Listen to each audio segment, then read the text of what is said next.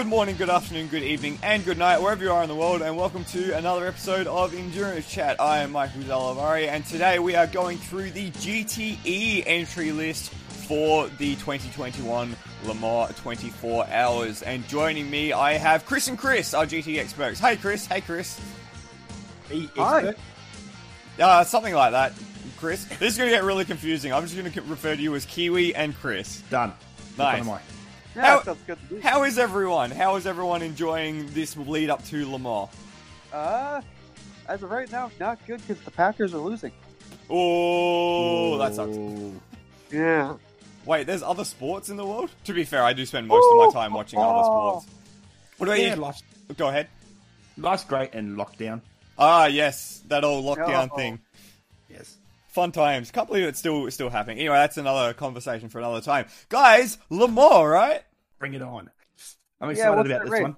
But yeah. What What's that race? What's that race? It's just the biggest 24 hour race in the world and with the biggest uh, GTE field that we've seen in a little while. Is that true? I'm not sure. It's still a significantly sized GTE field. Uh, eight cars as a pro class and 23 AM cars. Uh, how do you guys feel about that sort of split? Uh, just uh, off the bat. Uh, we know that GTE Pro is going through a bit of a transition at the moment, but 23 GTE cars is a good number.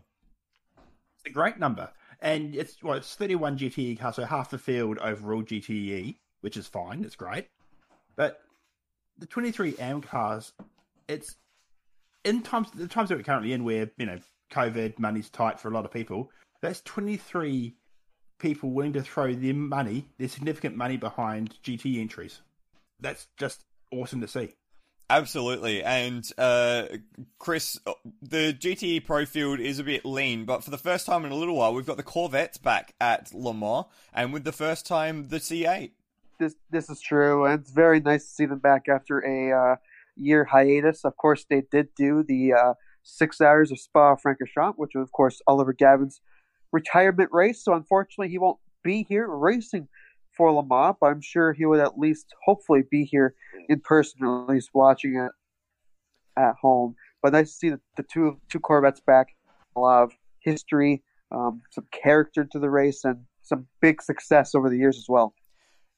Uh, Kiwi, uh, GT racing at Le Mans has a, a long and storied history. Just give us a bit of an idea of the context of the, the Grand Touring classes as the, the sort of second secondary classes in Le Mans history, if you So, yeah, can. if- I'll, I'll try to sum it up. So, for those who aren't aware of what GT cars are, maybe this is your first Le Mans, welcome. Uh, GT cars, they're based on the cars you could buy on the street. Admittedly, the upper end of the budget. So your cars like your Ferraris, your Porsches, you know, cars you can go out and buy if you want it. But then they're stripped down, just absolute racing machines.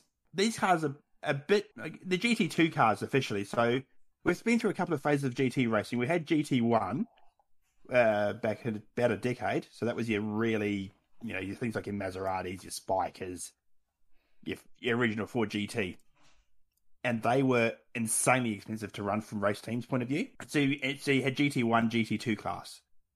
We got rid of the GT1 class, and now we've got GT2, which is now GTE, and you got Pro and Am. It's a little bit more accessible, a little bit more accessible for the amateur drivers. And some of these cars now can be converted between GT, GTE and GT3 spec. So it's a great class for uh, the amateur driver, great class for young up and comers, and great class for manufacturers as well, who want to show who's got the biggest cojones. Absolutely. And in the pro category, the full fledged factory teams, we have three uh, factory outfits uh, running uh, two cars each, and plus uh, two additional cars uh, for Porsche, uh, who are servicing two customers. So we'll crack into GTE Pro first. These are the factory teams with almost almost full pro lineups in all eight cars. And what we'll do here is if if you're following on on the entry list, we'll go uh, manufacturer by manufacturer. So we'll keep all the manufacturers together, and that's nice and easy because that's how they are on the entry list. So we'll start off with our current WEC championship leaders, the Ferrari AF Corsa teams, uh, running the Ferrari 4, uh, Ferrari 488 GTE Evo spec.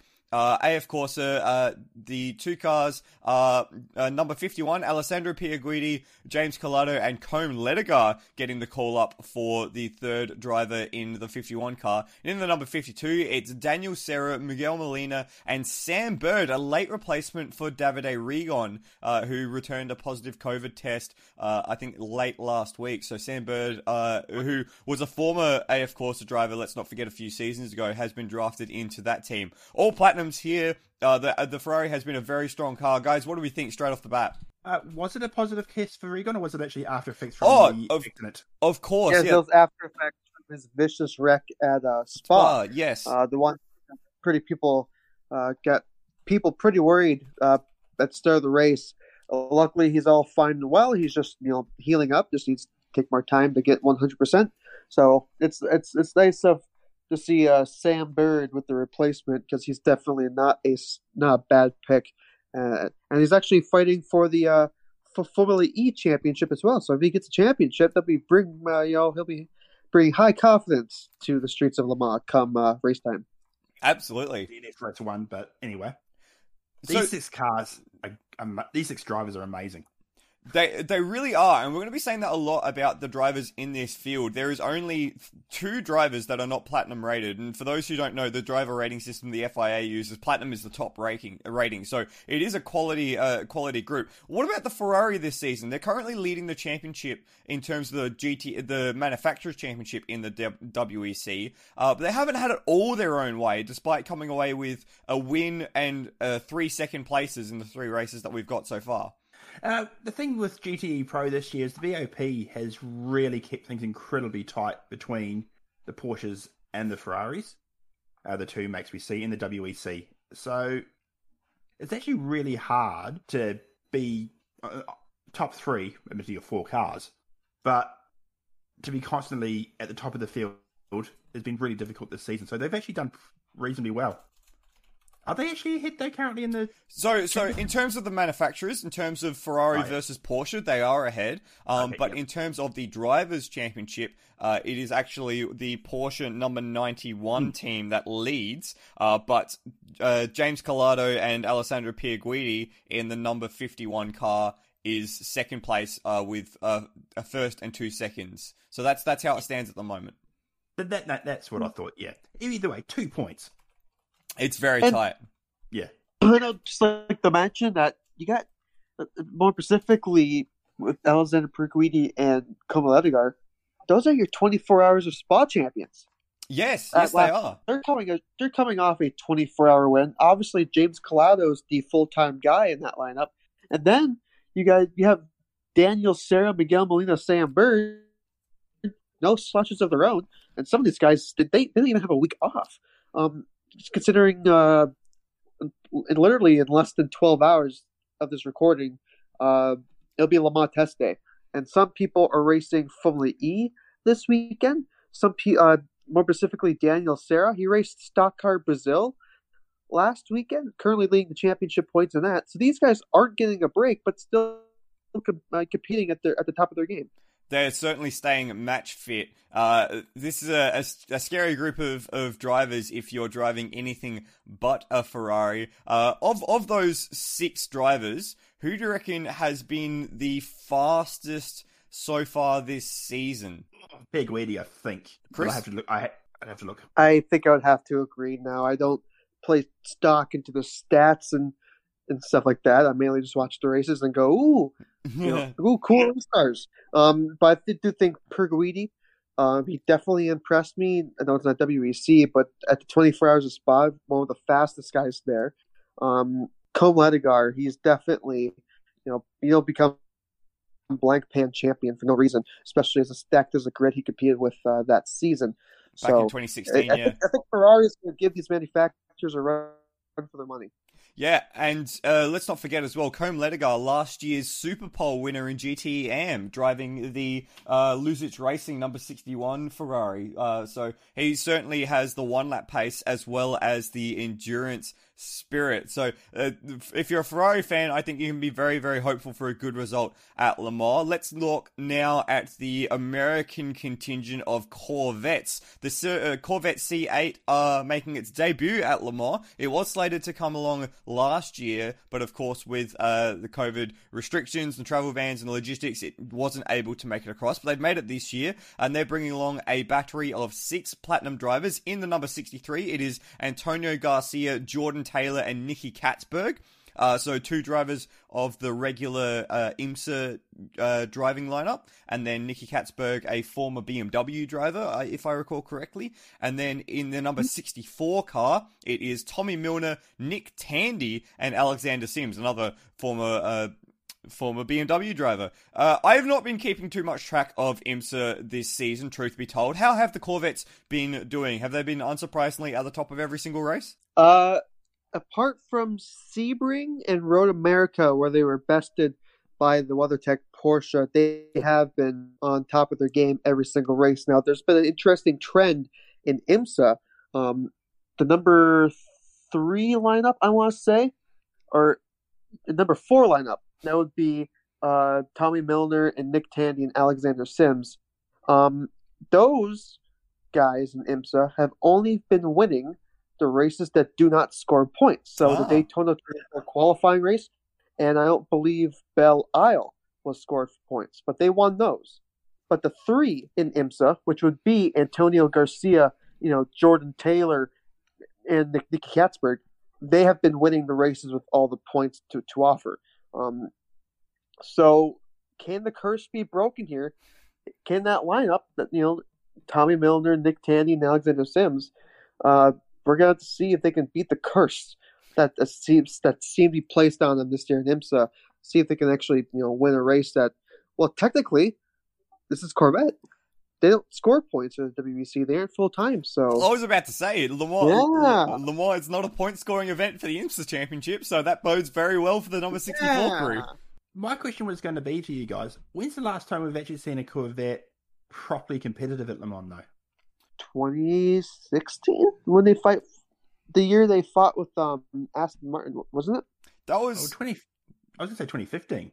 2015 was the year yeah, that they won after Jan Magnussen oh, right. Binder, in in um in the practice sessions and so they only had one car for the whole race and they won. Uh was it 2016 2016 was Ford versus Ferrari. 2017 was when they were in the last lap battle with the Aston Martin which yeah, was Daniel Serra by the way in that Aston Martin. I think making his Le Mans debut that year.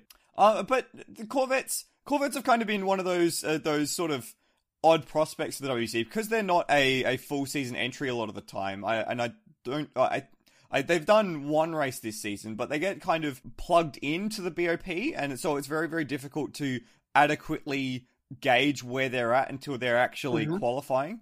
Um, so it's it's one of those weird things that we're not really sure how the BOP is going to shake out until the cars are actually on track. Well, isn't it auto the auto BOP system except for Le Mans? Yes. So Le Mans has its own BOP system in place. So we won't know how well the cars are matched up until tomorrow at the time of this recording or later today. I would I would, you know, uh, retaliate that probably until uh, practice. Yeah. Practice. Uh, because test day, we don't really know much of anything. We'll get some idea, but it's not a complete picture. Mm. practice puts a little more pieces of the jigsaw puzzle together, but we won't really, really, really know the true pace until that Super Pole session. Yeah, exactly right. Uh, now, what about the the debut for a brand new car at Le Mans here? As the C8R, uh, we've seen it perform well in IMSA. We've seen it. Uh, has it taken a Daytona victory? Surely it's taken a Daytona victory. Yep. Yeah. So it, it has proven endurance capabilities, but Le Mans is a different beast entirely. How confident are we that the C8 is going to be able to last a 24 hour event at in the streets of France? How long has the C8 been around for now? Three, two, three years? Well, it's no. This is its second season. second year. Yeah, your second season, but it's it's had a season of Daytonas and Sebrings. Admittedly, last year was COVID related, but still, it's had a long enough time to bed in. I don't think there's going to be any problems with the car's reliability. Just question marks on its pace. But is it going to yeah. sound as good? No. no, that's the key problem. Um, no. Kiwi does make a good point. They they debuted last year. I got to see a debut at Daytona before all the COVID uh, stuff started happening. But yeah, two 24 hour races under their belt, two Sebrings under their belt, and heaven knows that's a challenge of a race by itself. Just doing two of them, and then as far as I remember, um, this year Corvettes were really only down because of you know on track incidents. I don't think it was really anything to do with their reliability.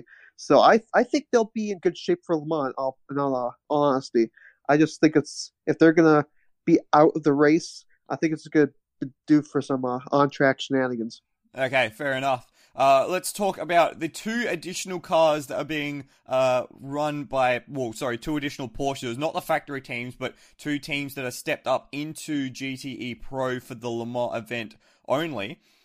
We've got the number 72 Hub Auto Racing. This is a team that won its entry through the Asian Le Mans series in dramatic fashion uh, at the end of the series uh, over there. Uh, if you haven't seen the last race of the Asian Le Mans series at Abu Dhabi, uh, Abu Dhabi, yes, uh, Yas Marina. Uh, definitely check that out in the lead up. Uh, Hub Auto Racing, they've uh, elected to jump into GTE Pro with the Porsche, uh, with their drivers Dries Vanthoor, Alvaro Parente, and Maxime Martin. Now, that is a terrifying looking lineup in any category of motorsports. That's horrifyingly horrifying if you want these other seven competitors.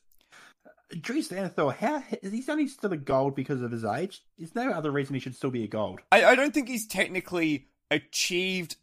Well, he's won a Blancpain sprint series, though. That's the thing. I'm surprised at that gold rating as well. So, uh, for the record, Dries is one of the only two drivers in this entire pro field uh, that has a, only a gold rating. Uh, so, not a platinum rating. Yep. Who's better, Dries or Lawrence? Oh, Lawrence, uh, definitely. Lawrence, but but Dries, Dries is catching. uh, it's it's like splitting hairs, but Lawrence has Yeah. just that a little bit more experience. And the other two are just crazy good. Yeah, so so for those who might not recognize these names, Dries Vanthoor is a former Audi uh, WRT driver. Uh, came through the ranks and won a Blancpain sprint series, and now has been a bit of a, a gun for hire. Has won the GTE AM class prior in at Le Mans, uh, winning with JMW in twenty. uh, 17, 18? Uh, Alvaro Parente won the uh, the Bathurst 12 hour in 2016, the first year that Kiwi and I went. Well, the only year that Kiwi and I went together. Um, uh, at the seat of the McLaren, won the Bathurst 12 hour, and you don't win that by being a slouch. And then Maxime Martin, uh, a, a former BMW factory driver, uh, again, is very, very quick, is crazy, crazy fast in a GT machine. So these are, is a, a very good trio of drivers that Hub Auto, Hub Auto Racing has put together. Is this team being run by Hub Auto, or has they've got Dempsey Proton involved? I think this is being run by Absolute. Oh no, uh, by Hub Auto. So I think it's it it's okay. yeah. That for me, I think is the one thing that's potentially gonna because this will be Hub Auto's first twenty four. Uh, at this level, yes, they may have done a Dubai 24, but uh, at this level in this sort of competition, um, it, certainly in a pro class, yes, it is. Yeah. See, Le Mans is a special beast in terms of strategy and how your team works in the pits and all that sort of stuff. So if you're a rookie team, it can be a, quite difficult to find your feet early. So I think for me, the key is how they adapt. The team, the lineup is good enough to win this class. Even even with a gold rated driver, Yes. Chris. What about you? Now- What, what are your thoughts? Well, I was gonna jump in and be a little contrarian here. According to Driver DB, unless someone comes forth with any new information, Alvaro Parente didn't race at all this year. Um, how is that going to affect his um, tr- uh, going back into the car uh, for having for not racing for that long? At least according to the information that I have received, it's going to be interesting. Luckily, he'll have test day. I don't think it'll pose too much of an issue, but something to think about. That you know, you guys you have Dries and Maxime uh, racing a lot this year, to compare to Alvaro Parente's you know first time getting back in the car. After some of the experiences he is, he'll be fine. Like I draw analogies to supercars and Alex Premat. Yeah, He doesn't drive anything all year. He comes over and finds stuff at the point end of the field. Absolutely, and he's uh, they've shown to be to be good drivers, uh, good ring-ins in that respect. Uh, just a quick correction: Maxime Martin actually raced with uh, with Aston Martin, not uh, BMW. Probably also raced with BMW as well. And yeah, he's raced with everything. He's raced everything. He's raced everything, man. Uh, so that's one of the Porsche teams. Uh, that's as far as a driver lineup, that's a that's a pretty scary like driver lineup. Uh, the other Porsche team uh, that's been run as a customer outfit is WeatherTech Racing. Now, this is uh, something you'd be very familiar with uh, from the states, Chris. Uh, it is the Cooper MacNeil uh, driven and sponsored Proton Run car um, of Cooper MacNeil mm-hmm. as a silver. Earl Bamber and Laurens Vanthoor. They're getting Bamtor back together. We're the band back together. Um, yeah. So I'm gonna make a bold prediction. They're not gonna win because they only seem to win at races that I attend in person, and I won't be attending Le Mans, France. So uh, cut these guys from your F1 picks right away. Uh, but no, seriously, uh, this could be the sleeper. Unironically, Whoa. if they play their cards Whoa. right. See what happens is the reason they get very lucky breaks. They Cooper MacNeil has been qualifying the car and starting it because obviously you don't want Cooper in for the finish, so it's smart just to get his drive time out of the way. If Cooper if Cooper's drive time is mostly under full course yellow and safety car, and if he just keeps it on the lead lap and they just get get his drive time done right away, I, I think there's a potential there because I mean, but Bamber and Vanthoor are menaces on their own.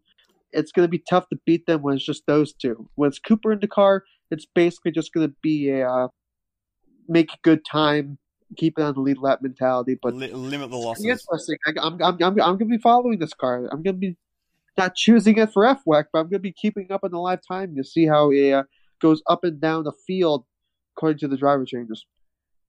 Chris, uh, sorry, Kiwi, I heard you protesting while Chris was talking. How much protesting? I was going to say, Kevin MacNeil's strategy seems to be shithousing your way to victory. Correct. basically. Um, we saw it most recently. For those who aren't aware, we saw it most recently in the Olympics with the New Zealand men's football team. It might not be very good, but you just get that little bit of luck to do well enough to succeed.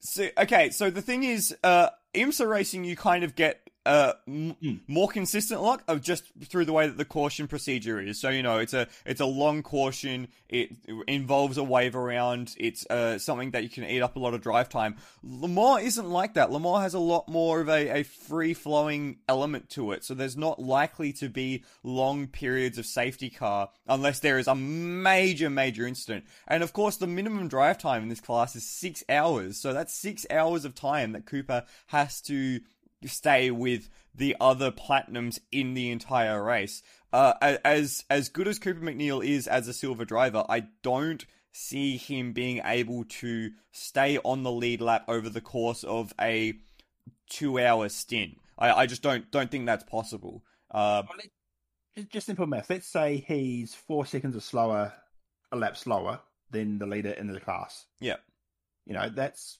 what four seconds a lap over 200 210 seconds, that's you're going to lose a lap every 40 laps. So pretty much losing a lap every two hours. Yeah, that's exactly what I quick quick maths.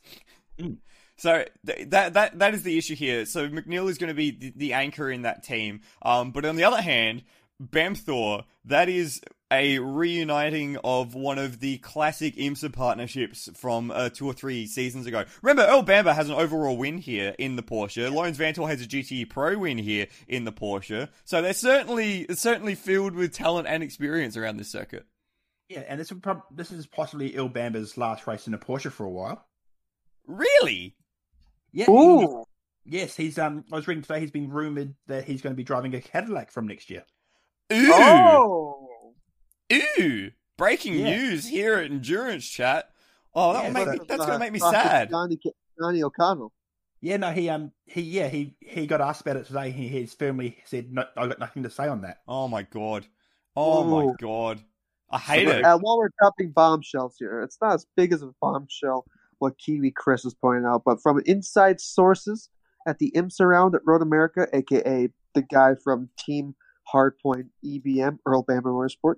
They plan to field a second car at Petit Le Mans. They want to. So Ooh. that's that's Ooh. the word that's going around. So in, in exclusive information on endurance chat. Gross. I can't believe we're doing this, but okay, I guess we're doing this. See, okay, that would make me really, really sad because, uh, of course, that uh, group that won uh, the Le Mans in 2015, Earl Bamber, Nick Tandy, and Nico Hulkenberg, if within six years all three of them have left Porsche, I mean, of course, Hulkenberg is a Formula One driver through and through, so that's what he's been doing, and that's fine. But like, Earl Bambi and Nick Tander, they're like, uh, wait, no, Bambi and Tander, Tandy and Bamber. Um, it, it's it's going to be a shame to ha- see them leave the Porsche program, especially with the uh, LMDH program up and running very shortly. So, uh, sad times, uh, but anyway, this car is going to look pretty. Uh, it's going to look a little bit like a, a mix of a, a, Brumos car and a WeatherTech machine. So I, I, do look forward to seeing that. Uh, do we do we think that they have a chance of a podium in this class? Not if they're losing three laps with Cooper behind the wheel. Okay. I think that's pretty comprehensive. Uh, now let's talk about the, the other WC full season entries, the two Manthey Porsche GT cars. Uh, so these are run, of course, as factory outfits, uh, run by Manthey. Uh, these guys have been, uh, the fastest in patches through the WEC season, but they've had problems with keeping their their tires together, particularly, um, especially at Portimao. Uh, but uh, the championship leaders at the moment are the number 92 car. Uh, that is Kevin Estre, Neel Jani, and Michael Christensen. And then the number 91 car has been the car that's had a bit of struggle with pace so far. That's been uh, Gianmaria Bruni, Jimmy Bruni, Richard Lietz, and Frédéric Makowiecki. Now, I've got to say here, Kevin Estre has been the fastest GT driver this year, and it's not even close. Can the the Porsche solve its tire problems enough for this trio of drivers, uh, Estre, Jani, and Christensen, to be a, a, a proper fixture up the front? Do you reckon? Le Mans isn't the hardest track on tires, is it? It's n- not hard on tires. That's the thing. No. Like like Michelin uh, has built their tires to be able to run four stints at Le Mans. Yeah. So their tire problems are going to. I don't think I want to say they're going to going to go away because the query will be, you know, what happens when they get to stint three, stint four. But I reckon they're going to be the best chance of actually solving them here. And that 92 lineup is crazy. Yeah, not only do you have uh, Kevin Estre, who's been the fastest driver so far this year, you got Neel Jani, a former LMP1 driver who has a Le Mans victory as well, by the way, overall, and Michael Christensen, a former uh, GTE Pro World Champion, uh, who we like to rag on Chris about forgetting that one time in that one podcast we did like four years ago now. We weren't professional. Yeah. Yeah. What are your thoughts on the Porsches, Chris? Uh, I think it's clear cut. No point of arguing. The 92 is just based off what we saw this season alone, the better car.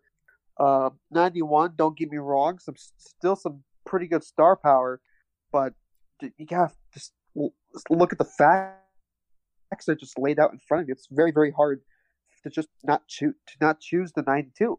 I mean, Kevin Estre, like Flood said, he is one of the fastest guys we've seen this year. Um, no close. Um, not even close. Um, and then have Neel Jani, who, fun fact, he used to run uh, in Champ Car. Uh, just to bring, bring that out there. Um, and, and raced for LMP1, uh, winner in that. And just the fact that Michael Christensen, who's been pretty much racing everything under the sun that he could possibly get, know, raced in the 24 hours of Nürburgring this year. Uh, he has so he has a 24 race under his belt. I think the 92 is is going to win this one. Wow. Okay. And, for a little added context here, we, we're saying that Kevin Estre has been the fastest driver of the year. Let's uh, let's just delve into some numbers so that way we can kind of prove it. So the number ninety two leads the championship from a driver's perspective. Uh, they took wins in Spa and Monza, and Estre, as the qualifying driver, has taken pole in all three races in the WEC so far this season. So we're not just saying that; it's it's unequivocally factually correct at, at least at this point. Uh, on the other hand, the number uh, 92 team, uh, they've had two fourth places and a third, so they haven't really shown the same sort of strength. And then you throw into that Kevin Estre's blitzkrieg on the Nürburgring, where he was just so much better than everyone else. Yeah. And it's really hard to go past that car as long as he doesn't turn French all of a sudden.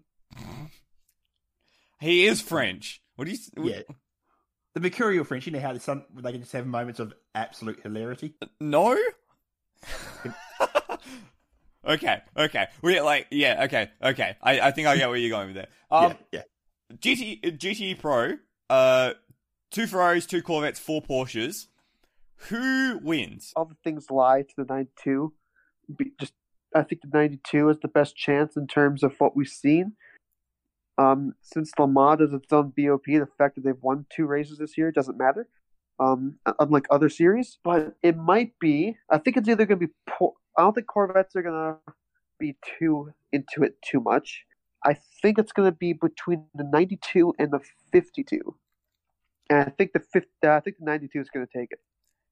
Kiwi? I I'm going to say it's between the 92, the 51, and the 72. Ooh, interesting. You're backing Hub Auto. Ooh, Of the of the four non WEC entries, I reckon they're the best, Yeah. and I reckon that they're they're every chance to get on the podium as long as they can get their strategy side of it sorted. Yeah, fair enough. I, I'm interested that you've uh, gone for the 51. I like I can totally understand based on that driver lineup, and I think that has been the story. uh, Sorry, I'm trying to figure out. Yeah, it, that is that is the car that's been the story of the the season. So it has been 51 versus 92. So I'd I'd back that in. Uh, what we are guaranteed though, lads, is even with eight cars, some incredible pack racing, door door door banging, door to door action, uh, passing for the lead, passing for position for the whole 24 hours. That has been the typical GTE Pro experience, despite the small class size, and that has been true since before Ford and BMW joined the class back in 2014, 2013, when it was just uh, eight cars of Porsche, Ferrari, uh, Aston Martin, and Corvette, and it will be the same this year. It's going to be the same next year, and that's what GTE Pro means uh, at Le Mans. I mean, let's not forget last race Monza. Okay, four cars, six hours, thirty seconds at the finish between all four of them. Between all four of them, Yeah, like that's that's the stuff as a as a writer of uh, regulations you must just dream of to to write uh, to to put together a class that's that good and that close for six hours. it's phenomenal watching. Absolutely. Uh, so that's our GTE Pro field. Uh, you can uh, differentiate uh, between them and the GTMs by the green number panels on the side of the cars. Now, well, let's look at GTM. Now, GTM uh, basically running the same cars as GTE Pro, but there's a key difference in the way that the driver lineups must be built. Kiwi, can you quickly explain for us uh, what the regulations are behind the GTM cars? So yeah, in GTM, with a 23 car, 23 car field, each car is permitted one driver rated gold or platinum, and must have one bronze driver. So this is the class where you see your sil- super silver drivers, uh, your bronze gentleman drivers, or your older bronze former professional racers, along with some gold and platinum drivers who are making their, making their way into retirement. It's it's a very interesting mix of drivers as you as you made mention there because as you said there's uh, true amateurs in the bronze cars and then in the silvers you've got a mix of drivers that are on the tail end of their careers or super silvers on their way up or just good amateur silver drivers who are comfortable in that position. And then as your professionals you have young professionals you have old professionals you have a, a bunch a mixture of talent. It is a very interesting class to track. Uh, chris what's been your favorite part of gtam uh, over this season or in seasons past I think the fact that the TV broadcasting actually covers this class now, we, we do realize that it's probably due to a lack of pro entries, both in GT and in the top prototype class. But what is brought of that is the fact that we get to see all these amazing battles that happen with the AMs. And just because you think, oh, am- amateurs racing, it's not entertaining. For the for for I'm gonna say it for nine time for the most of the WEC races recently, they've been providing most of uh, uh, most of the action, bar LMP two. Uh, so I think the fact that 23 cars, that's basically a full grid. If if you if you just uh, if it was just like like a regular GT race, that would be like a full grid.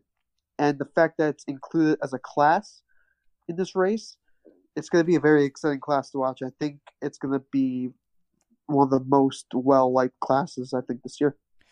That is absolutely right. It's been a joy to see the expansion of GTM and the uh, bigger spotlight shown on it in the last few seasons. So, as you said, 23 cars. Uh, it's uh, quite a stacked entry list. We have some uh, Aston Martins in the mix, as well as Porsches and Ferraris. And what we'll do is we'll just go down the entry list. We're not going to complicate things too far. Uh, we're not going to jump around. So if you're following along, uh, you can just follow down the entry list uh, with us. Now, uh, we are going to take a break in the middle of this because it's a, a long, a long slog to get through. Uh, but hopefully, we will uh, shine some light into some of these drivers. So we're going to start off with Absolute Racing, one of the teams coming over from the uh, Asian Le Mans Series, a Chinese-based team running a Porsche 911. Uh, this has drivers Andrew Haryanto, Alessio Picciarello, and Marco Seefried. A few names that you may recognize there. Haryanto, of course, the relative of a Haryanto that I remember that is uh, Pardon? Rio Haryanto, yeah. yes. And uh, Marco Seefried, a, a long-time Porsche driver who's bounced around a little bit as, as a Silver Cup driver. Uh, Alessio Picciarello, I'm, I'm not sure that I recognize that name, though. Have you not been watching WEC this year? Uh, no. He's been in the 88 for the first and third rounds. Oh, there you go. It shows how anonymous the 88 has been then. Huh? yeah, yeah. Um, so, yeah, Absolute car's been run by Proton because uh, the Absolute guys can't get over there. Yep. Um, so, good team behind them. I This is this is a car that's going to be mid pack at best.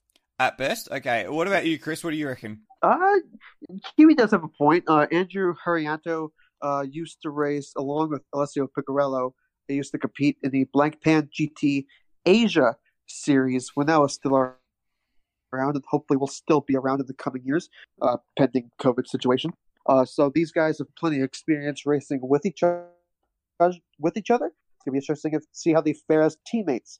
Um, and now, fun fact, a little little nugget of information here: Andrew Haryanto it might have been his relative Rio, but when Shanghai held an 888 kilometer race, he won that race with Audi. Um, wow. Alessio Picciarello raced Mercedes before, and obviously with the uh, first couple rounds of the WEC season, obviously Marco Seefried uh, won Rolex 24s in years past. I believe uh, most not- notably, most notably with Magnus. Yes. And then he also won this year in the 24 Hours of Nurburgring in the SP9 Pro Am class. Oh wow!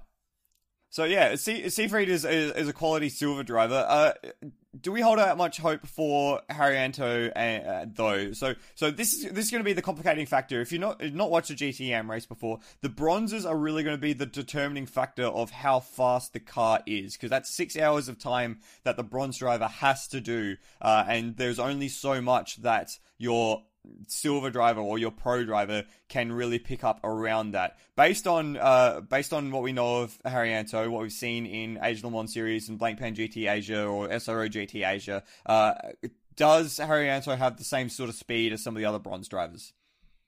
No. No. No, okay. So what what what is a reasonable goal for Absolute Racing? Honestly, if they can finish, I think they'll be happy. I think what Kiwi said, if they finish and I'm going to make a bold prediction here. If they finish the race, I think they'll be able to grab a top 15. I think there's going to be some attrition in this class. Yeah.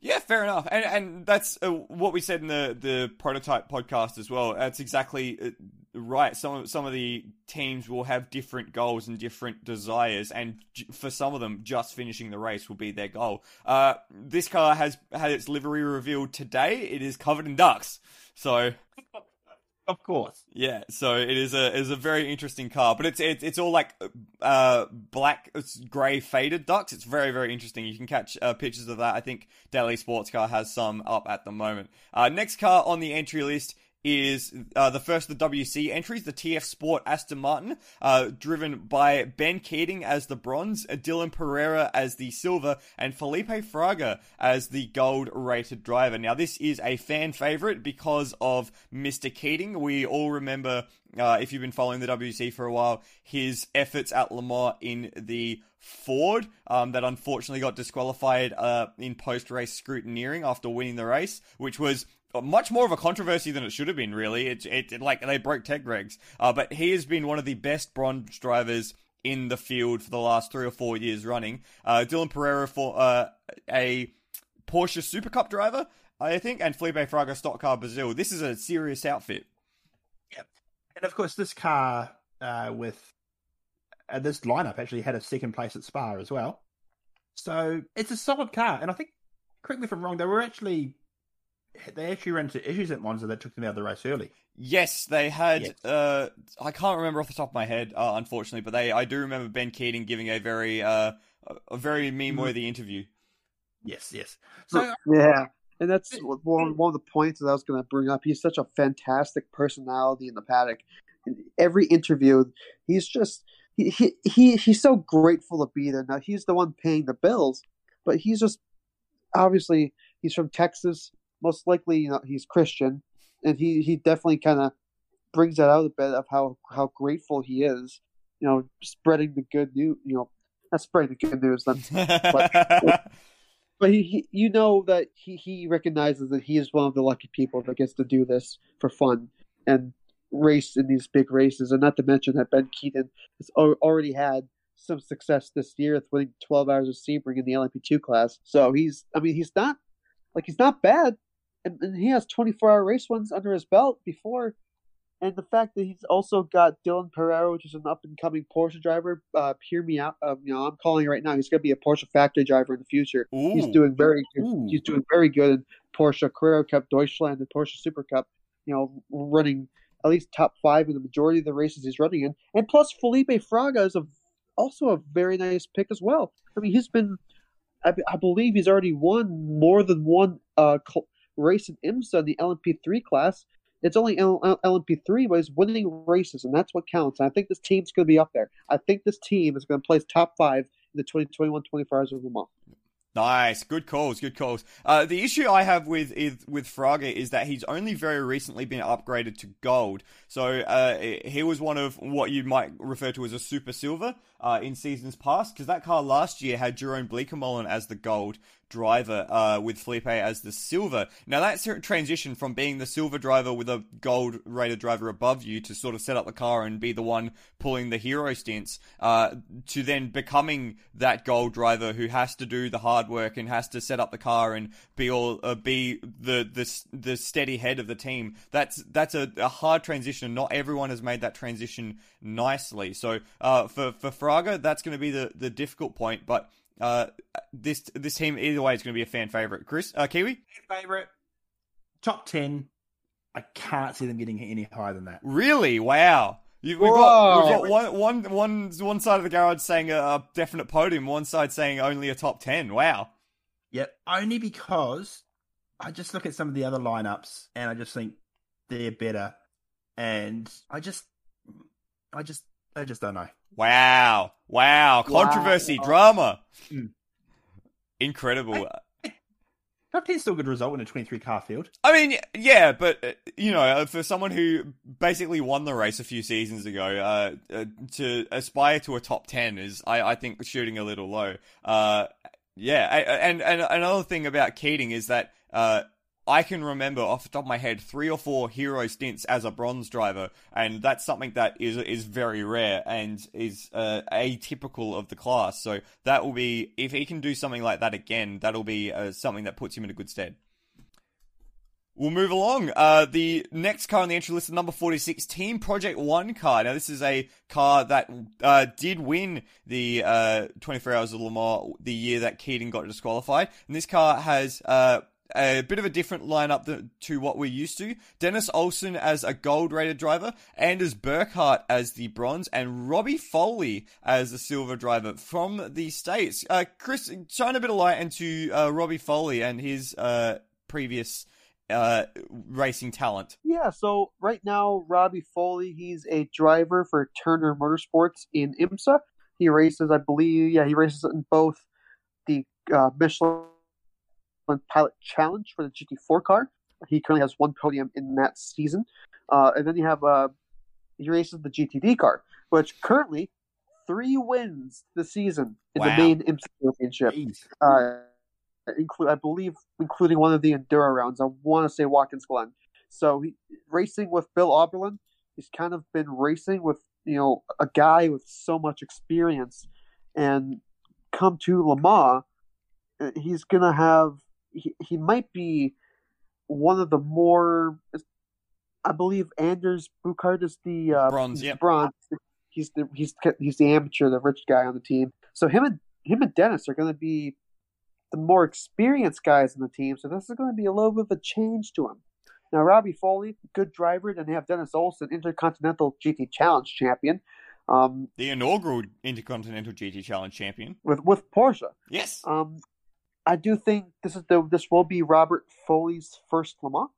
Uh, outside of BMW, of course, this I mean him racing a Porsche is going to be uh, it's going to take a little bit of time getting used to because I you know obviously being an IMSA fan used to see him in BMWs all the time, but I do think I think he's going to do a good job because he's you you don't win, um, well you, you, can, but racing with a team like Turner and a guy with Bill Auberlen, uh, you you can't just win if you're just not not a good driver. And showing that he can win, you know, Watkins Glen in six hours and other IMSA sprint rounds, um, it it shows something. I think there's uh, some speckle of talent, and also the fact that he's a GT4 America champion from last year. So he's stepping up to the big time. Uh, this, remember, this car was initially slated to do all the WEC rounds, but was written off in qualifying at Spa-Francorchamps. So didn't compete at Spa-Francorchamps, didn't compete at Portimao. Made its debut at Monza and finished 11th. Uh, Chris, uh, how, what? Uh, sorry, Kiwi. What sort of hopes do you hold out for for this car and this driver lineup?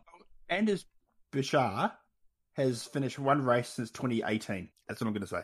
Okay, I, I think that's a, a, pretty pretty damning statement in that respect. I mean, admittedly, admittedly, it's been only six races according to driver DB, but I just don't think he's got the pace.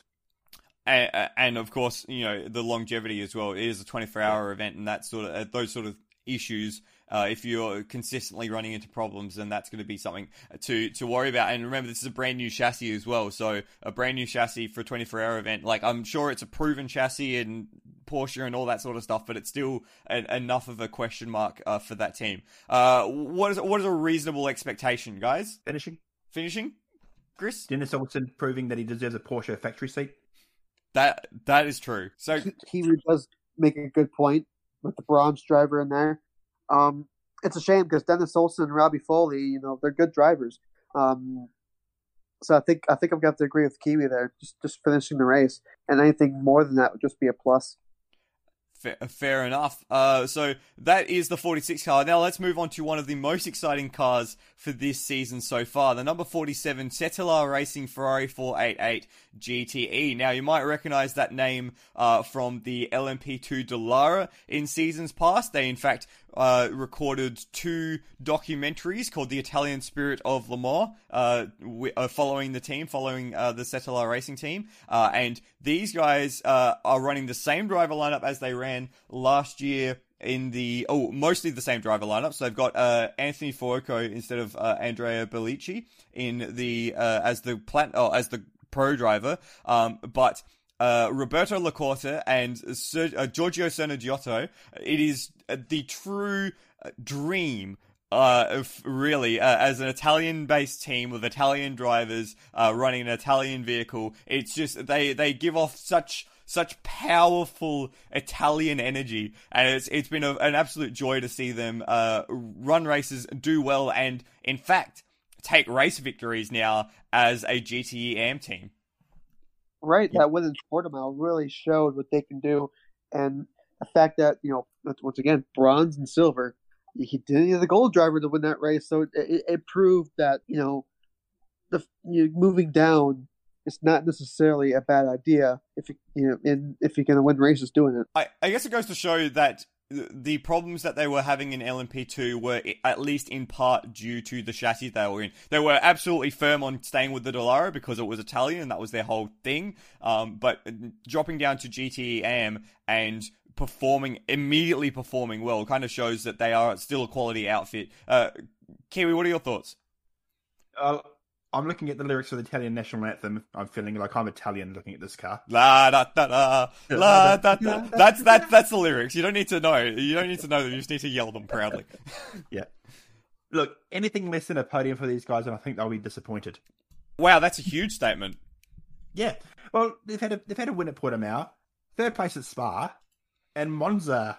They would have been disappointed with not being on the podium at their home race. I'm pretty sure they ran into problems because they they ended up Yeah. finishing tenth. Yeah.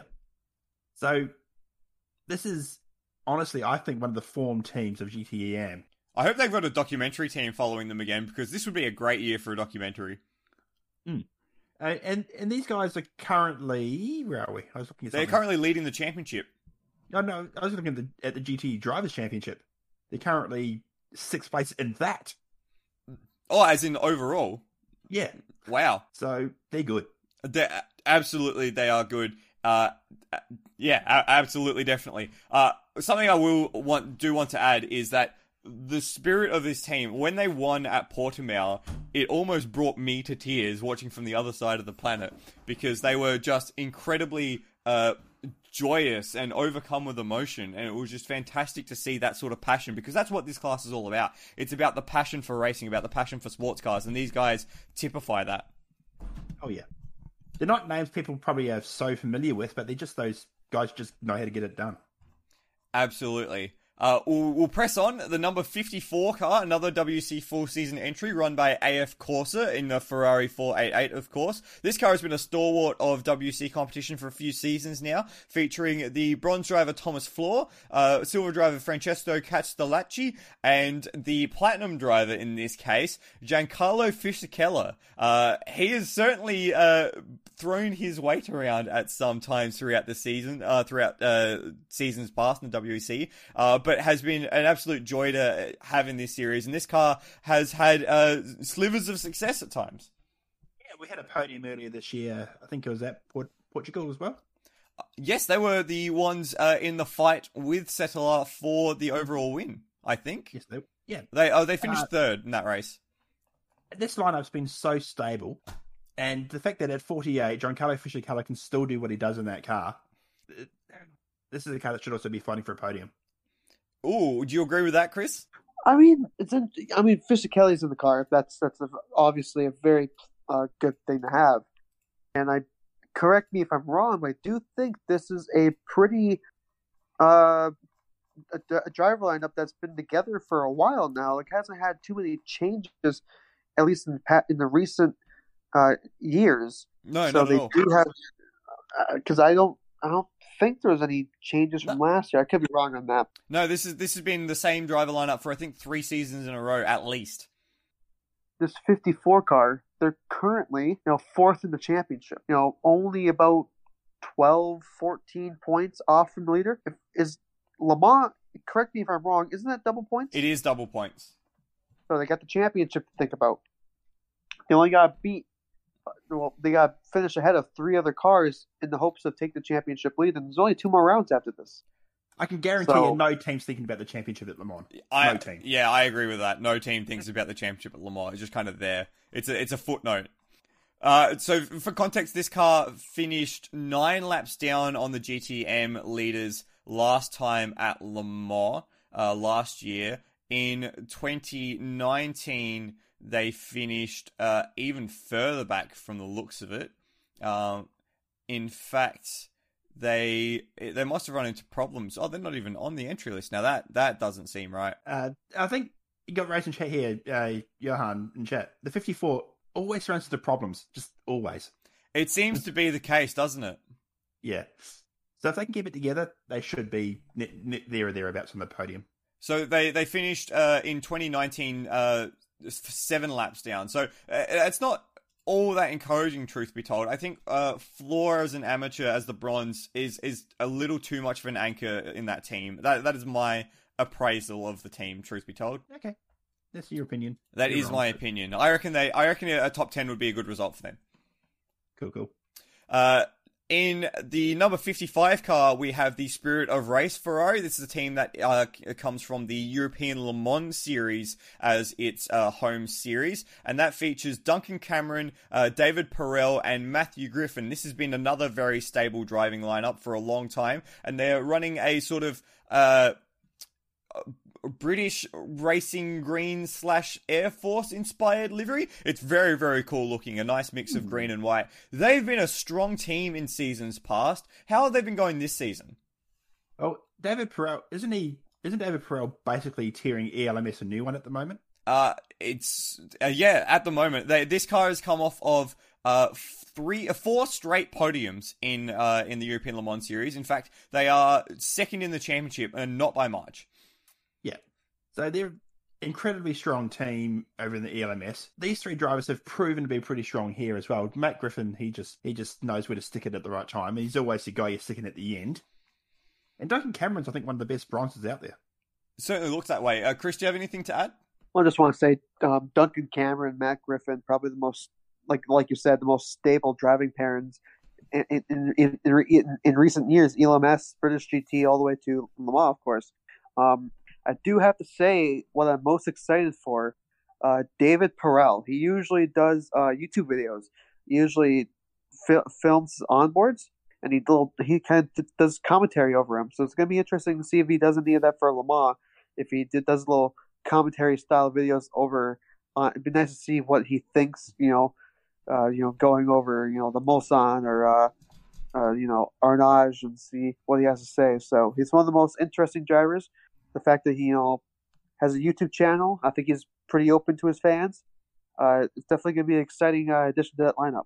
So David Perel, uh, we've we've talked about him as a super silver. What previous racing has he done? Uh, so we've got obviously ELMS. I think he's also been at uh, correct me if wrong, uh, Blancpain, GT Asia, or um, sorry, Asian Le Mans in the GT class. Ooh, that's stretching me a little far back. Yeah, there you go. Yeah, 21. So most recently, the um, he had a podium at Dubai and Yas Marina. Nice. Um, he's done GT3 racing in Italy, as he would in a Ferrari. As you would in a Ferrari, yeah. um, and a lot of Pro Am Cup racing as well. Cool. So certainly a, a, name to watch out for as one of the the super silvers. Now, what about their aspirations for this race? Where do you reckon they would be hoping to get? Uh, I mean, obviously everyone hopes to win, but where, where's a reasonable expectation for their their position come the end of 24 hours? Lower half of the top 10, maybe pushing into five just. Five just? I think, I think I'll go with Kiwi here. I think that's a fair assumption. I I'm surprised. I would have thought that they'd be looking for a top five. I think a top five would be a reasonable effort for them, considering that they've podiumed in every race of the ELMS. And you don't just do that for fun. Yeah, step up though. It, it, that is true. That is absolutely true.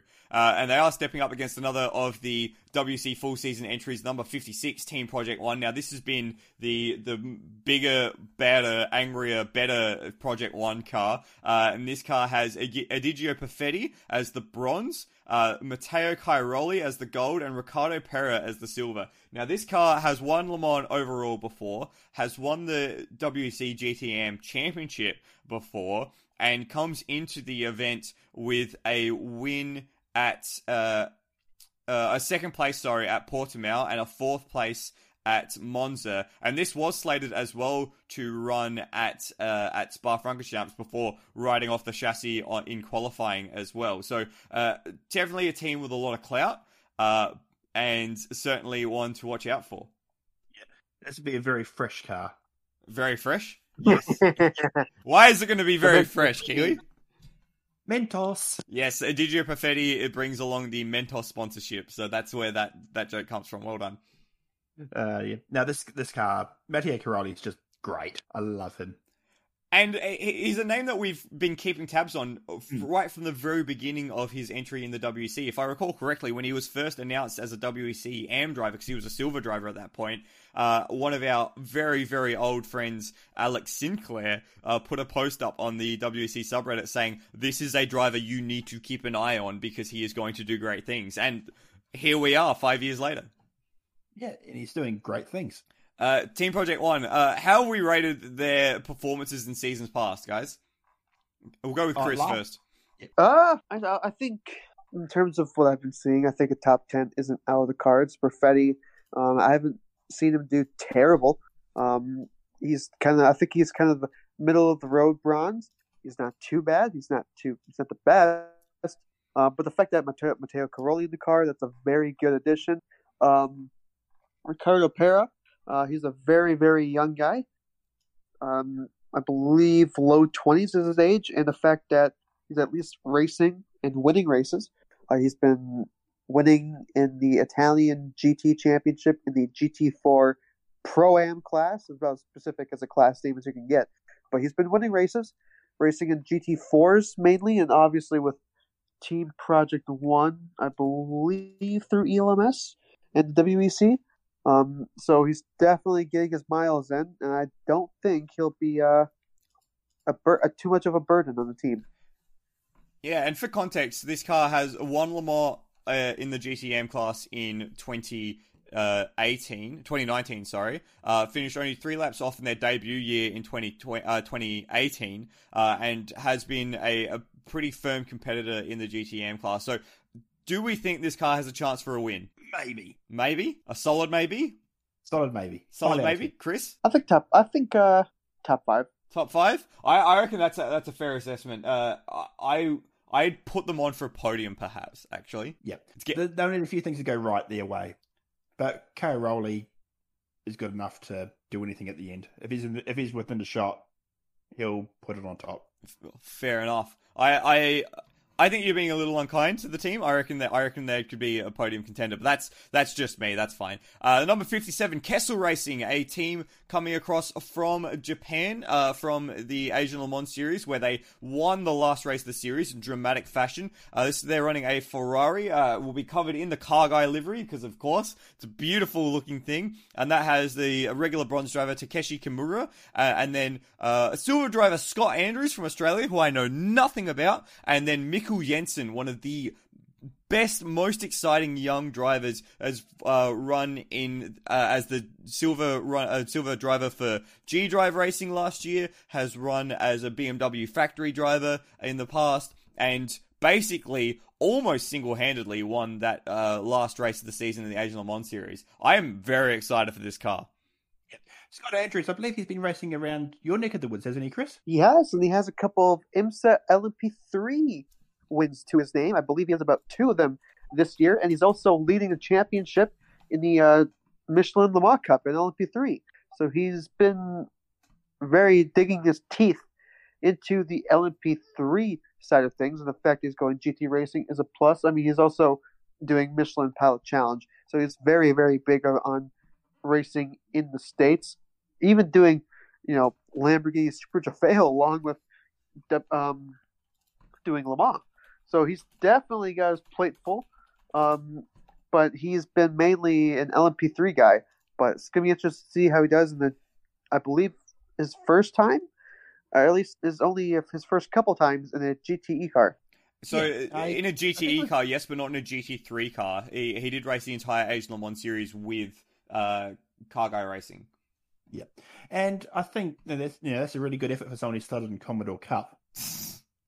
Oh, sorry. Yes, yeah, so we're talking about Scott Andrews, not Mikkel Jensen. Yeah. Sorry, yeah, yeah. I got a bit, a bit confused. Commodore yeah. Cup. Wow, that's a throwback. yeah. Um, and I, I reckon he'll do okay. The question mark for me is Takeshi Kimura.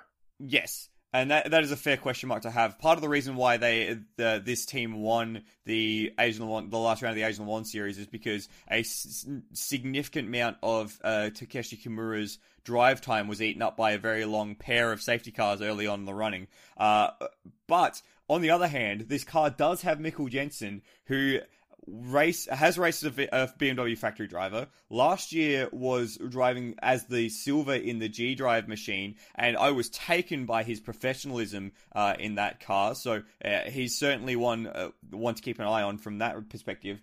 Uh, stepping up to a gold running in the GTE AM class, so being the one with the responsibility. And next year, he's uh, racing as a LMH driver for Peugeot.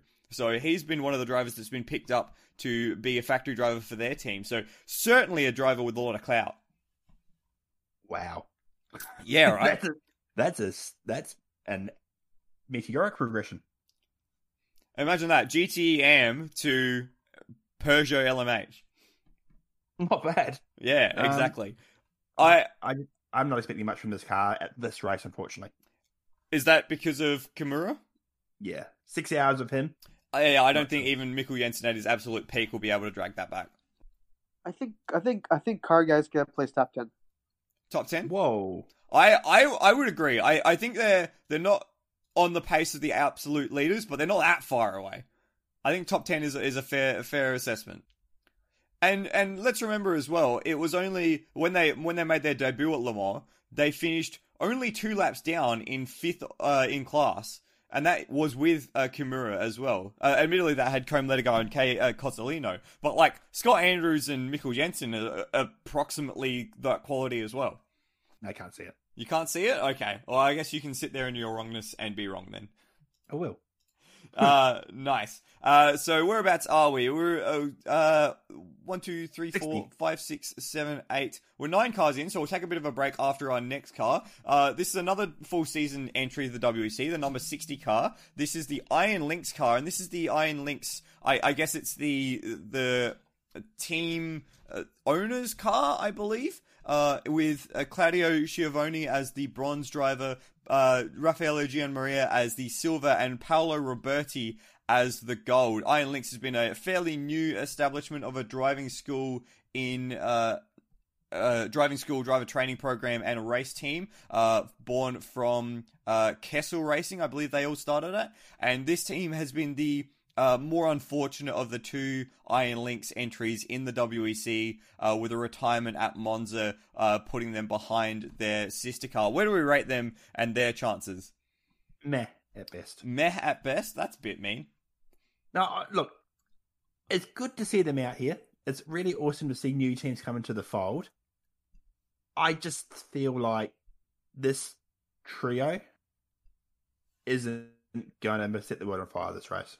No, I think it's going to be uh, the slowest of the three Iron Lynx cars in the race. slowest of the three. I I hate to agree with you, but I absolutely agree with you.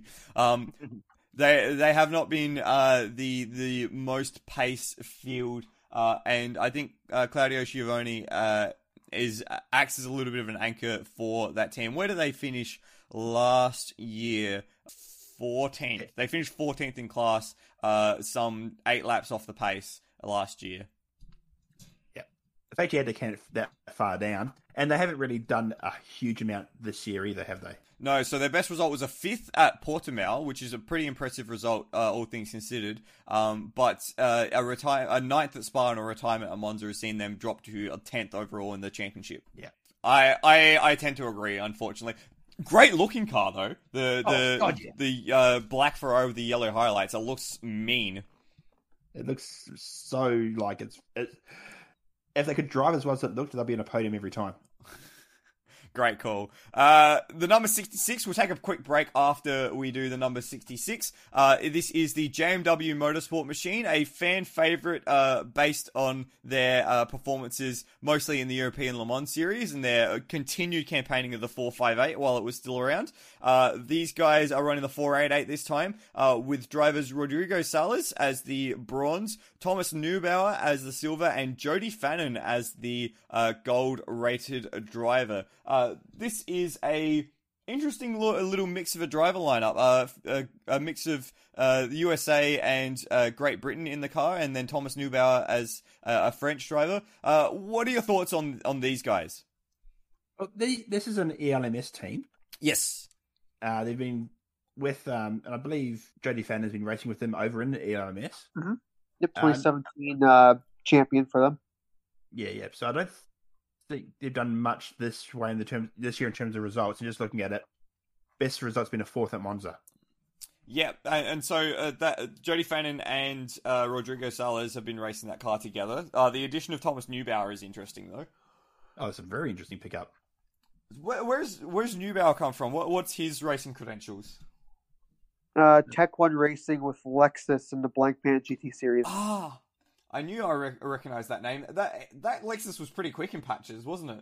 Yeah, I believe it, I believe I don't know if it was overall. I think it won a couple times in the silver class, but it did have. I want to say it did have at least one race victory to its name, and Thomas Neubauer was bloody quick. Yeah, so He's also he's also 22. yeah, damn. So this is this is a super silver on the rise. That that's the sort of typify. Yeah, the the the way we're going with this one. Uh, Given that uh, we've got Rodrigo Salas in that car, um, how far up the grid do you reckon they can get? Uh, mid pack, Mid pack. mid pack. Yeah, I think so. Yeah, Thomas Neubauer's been racing in the BMW in um in World Challenge Europe as well. Okay. So he's he's been racing this year, but I can't see them troubling the front end. Do you reckon a top ten would be a good result for them, Chris? a top ten would be a very good result. Uh, Rodrigo Salas is just I don't think he's that good. I mean he he's he can't even crawl, crawl back into the podium in the pro am class in uh, blank pan or not Blancpain, uh, GT World Challenge America, um, which is it's saying something. Yeah. So, uh, like, we are being a, a little mean to these drivers, but this is just a part of the, the sort of spectrum of bronze rated drivers. Uh, some of them are much quicker than others, and some of them are much slower than others. Uh, and on that note, we'll take a quick break here at Endurance Chat. We'll be back with the second half of the GTE AM grid and our thoughts after this. If you're following plenty of motorsport series like I do, you've probably run into trouble with calendars, time zone conversions, and most importantly, missing the start of the racing you want to watch. That's why I use the Racing Line app. The Racing Line is your customizable motorsport calendar, giving you up to date schedules on all the racing you care about with all major motorsport series covered. Use the day or week view to check out what's on and plan for those busy weekends ahead. The Racing Line allows you to set customizable notifications for events, giving you enough time to get yourselves ready for the racing you want to watch, or for me to get the race threads ready.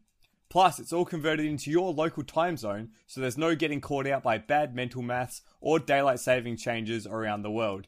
Find out more at theracingline.app or search The Racing Line on the iOS store. Thank you to The Racing Line for sponsoring this podcast. And welcome back to the Endurance Chat GTE uh, entry list preview for the Le Mans 24 Hours of 2021. I'm back here with Chris and Chris. Uh, say hi, guys. Hi guys. I knew you were going to do that. Hi. Uh, so we're halfway through, or almost halfway through. We've just finished off the number 66 JMW Motorsport. Uh, next on the entry list is the number 69 Herberth Motorsport machine. This is an entry that was won, I believe, through the Asian Le Mans series, if I recall correctly. Uh, that it uh, performed uh, well enough to earn its entry. Yes, it did. Uh, this car has Ralf Bohn as the uh, bronze rated driver. Rolf Ineichen, a, a name that's familiar for those who watch Pro Am in GT World Challenge uh, Europe and etc. And also Robert Renauer. So it's a double silver car. Uh, Renauer shouldn't be a surprise uh, for Herberth fans, but uh, two uh, uh, an entirely AM car, guys. How do we rate that? It's an entirely M car, but it's a really cool entirely M car because Herberth is just the nice guys. They are the nice Yeah. guys. Yeah. Chris? They just oh, sorry, Kerry. Go ahead. they just race and enjoy racing and they always seem to get good results whenever they race. Chris? Yeah, Herberth is a very fun team, and I mainly know them from the 24 hour series for Creventic and how dominant they were. The dominance kind of stopped a little bit. They aren't like that anymore. Lots more teams have been coming up and you know winning races. Some different teams, some different names. But the fact that you know they race in ADAC GT Masters, they they they grab a couple wins here and there, um, and the fact that you know they said, hey, let's go Asian Le Mans Series racing and they they just like to race. The fact that they're at Le Mans, it's gonna be so fun to watch them, see how they go up. And I think I really want to hope that the, these guys get a top ten finish. They're good guys, and the fact that they, they're bringing in Rolf Ineichen, who normally races obviously for Lamborghini. Mm. That's a def- It's a very good addition to their lineup. Are they gonna get top ten? It's gonna be iffy on that front, but but my heart wants them to. Yeah.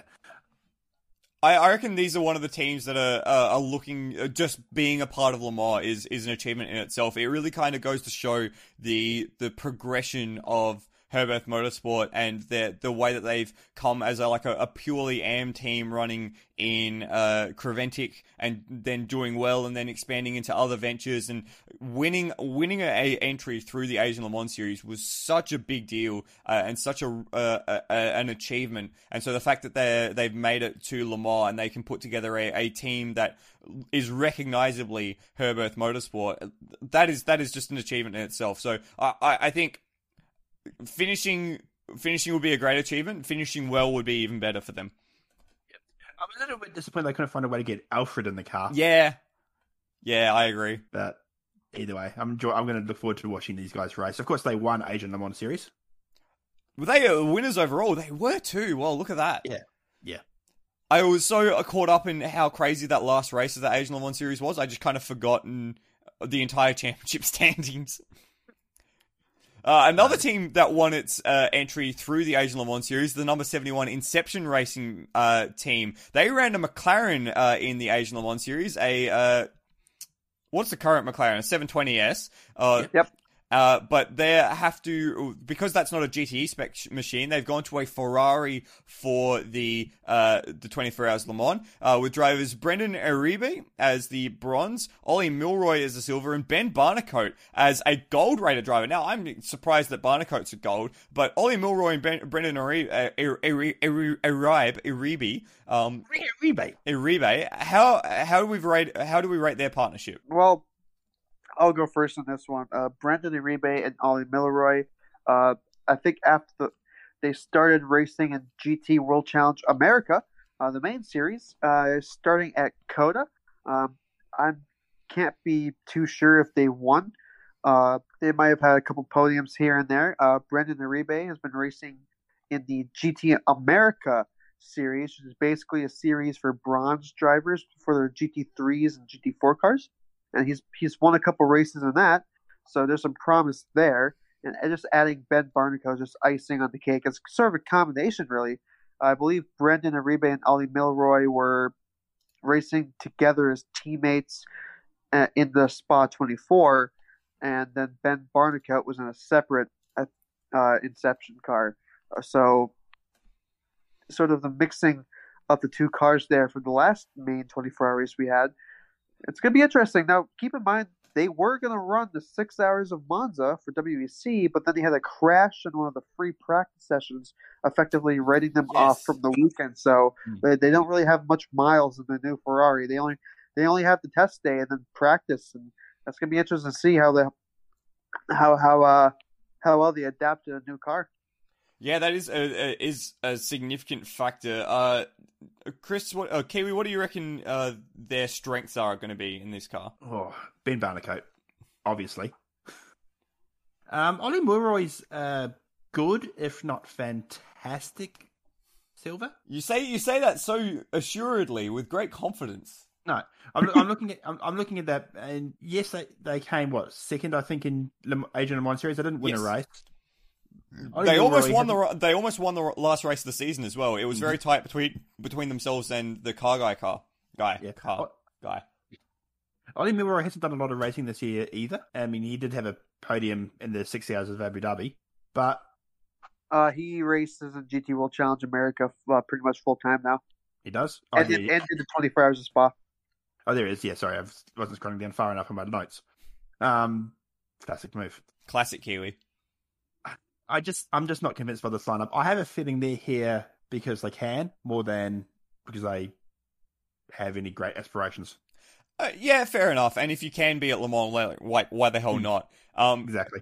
I, I think if they they're able to put Ben Barnicoat in at a, at a good position late in the race, they could be in for a shout because he is he is much better than his gold rating suggests. He is not only is he a fantastic and aggressive driver, but he's also just an incredibly um, astute and uh, uh, what's the word for someone who talks really well? Not Not me at the moment, apparently. Um, articulate. Yes, that is the word. He's a very articulate uh, person, uh, always willing to give uh, uh, an interview or uh, share his thoughts or opinions, and, and does so in a in a very articulate fashion. So I, I think having him in the team isn't just great in terms of their pace on track, but he will provide a great amount of, of feedback on the car to help Brendan and Ollie uh, with their setups and with their driving style. And I, I think he's an invaluable asset for that team. For sure. He's he's been around the block enough. He'll be able to guide these other two through. Mm.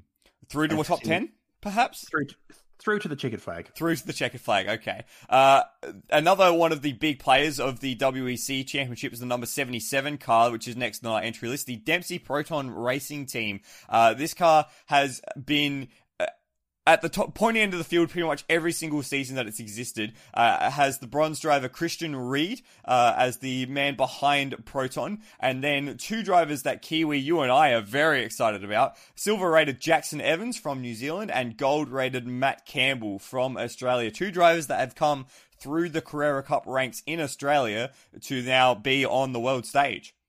Yeah and they've pretty much followed each other. Matt Campbell was first to go Carrera Cup Carrera Cup uh, Super Cup, and then Porsche driver. Jackson Evans, Carrera Cup, uh, Australia, Super Cup, and now he's starting to make his way into the GTE ranks. Oh boy, this car gets me so excited. It does, it does, it, and and even on top of that as well, both drivers, both uh, Jackson Evans and uh, Matt Campbell, came through the same racing team uh, when they made yes. their Bathurst uh, 12 hours uh, uh, yeah. entries, Actually, where they finished on the podium. They followed very similar all the way through. Same Carrera Cup Australia team, same Bathurst 12 hour team. I think the same Super Cup team as well. It's it's it's it's a bit it's a bit uh, uncanny in that respect. Yeah. Only difference is Jack- Jackson Evans is from a much better country. Oh, get out. To, to, relieve tensions here in the, in the podcast, I just do want to say that Australia, the fact that two drivers like that in such a short amount of time coming from Porsche, well, it was now then called Porsche GT3 Cup Challenge Australia. Now it's Porsche Sprint Challenge Australia. Two Carrera Cup, two Super Cup, two the main stage. Shows just shows, you know, the the strength of the of the program they have down there. And if they don't make it in the you know in the world, um, they they normally end up either in the top tier GT rides in, in, in this in the country or in supercars. And so just uh, on the tangent there, it really shows how strong that program is for Porsche down in the land down under. Yep. Now that I mentioned, um, I was at Road America. Um, I got to see Maddie Campbell uh, in person. I actually got to take a selfie with him on the Aww. grid walk. He was a very, very nice, nice guy. He was like, "Hey, can I take a selfie?" He was like, "He was like, yeah." I wish him good luck. He said, "Cheers." So my heart, my heart wants this team to win. I'm the biggest Matty Campbell fan now. Yay! There's Yay. another one.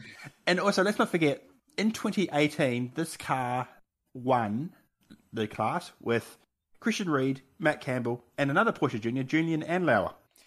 Yes, this is basically the, the Porsche Junior cycle. This is this is what puts Porsche drivers from Super Cup into the factory team. Uh, and just a note on that 2018 season, they won six races that season, uh, and came second in the championship because they had all of their results prior to Fuji uh, disqualified because of a uh, contractor fudging the numbers and effectively cheating. Uh, but the fact that they were still, after all that was found out, uh, able to come back and finish second overall in the championship kind of just shows the strength of the team. And Proton are an incredible outfit. Like, as, as far as we we talked about professional looking teams as far as the you know the back end uh, and you know what happens behind the pit wall. Proton is the standard when it comes to GTEM.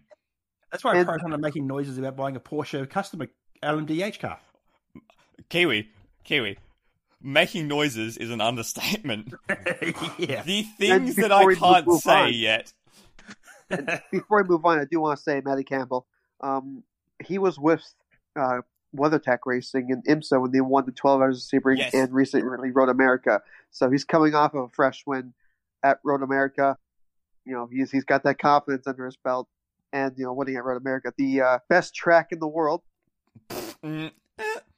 Yep, it's not Winton. Oh, no! For that, Chris, you are actually getting kicked out. Goodbye. I, I I can't be stuffed. Uh, this season they've not quite been at the very pointy end. Unfortunately, they've had a, a f- a best result. Oh well, they've had two retirements and a and a fifth place. Uh, so not their best season so far. Uh, are we going to see that turnaround at Le Mans? I think they will turn it around. Christian Ried's been here. He knows what he's doing. He might not be the quickest, but he's pretty clean. Yep. Uh, and the other two will just go completely mental. And if this car's not on the podium, I'll be a little bit surprised. Chris, would you back that up? Yeah, I think this is going to be a definite top five for sure.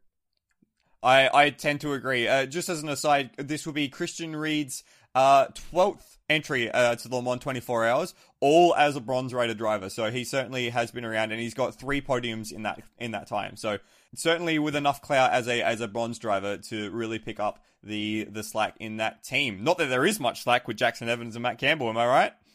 exactly. He is the slack. He is the slack. Uh, we'll move on before we start fangirling too hard. The number 80 Iron Lynx car. This is the European Le Mans Series car uh, that Iron Lynx run. So they're stepping up into the main game uh, by virtue of their uh, entry from the LMS last season. This car has Rino Mastronardi as the bronze, Matteo Cressoni as the silver, and Callum Ilott as the platinum driver. Now, Ilott is a uh, Formula 2 driver, if I remember correctly.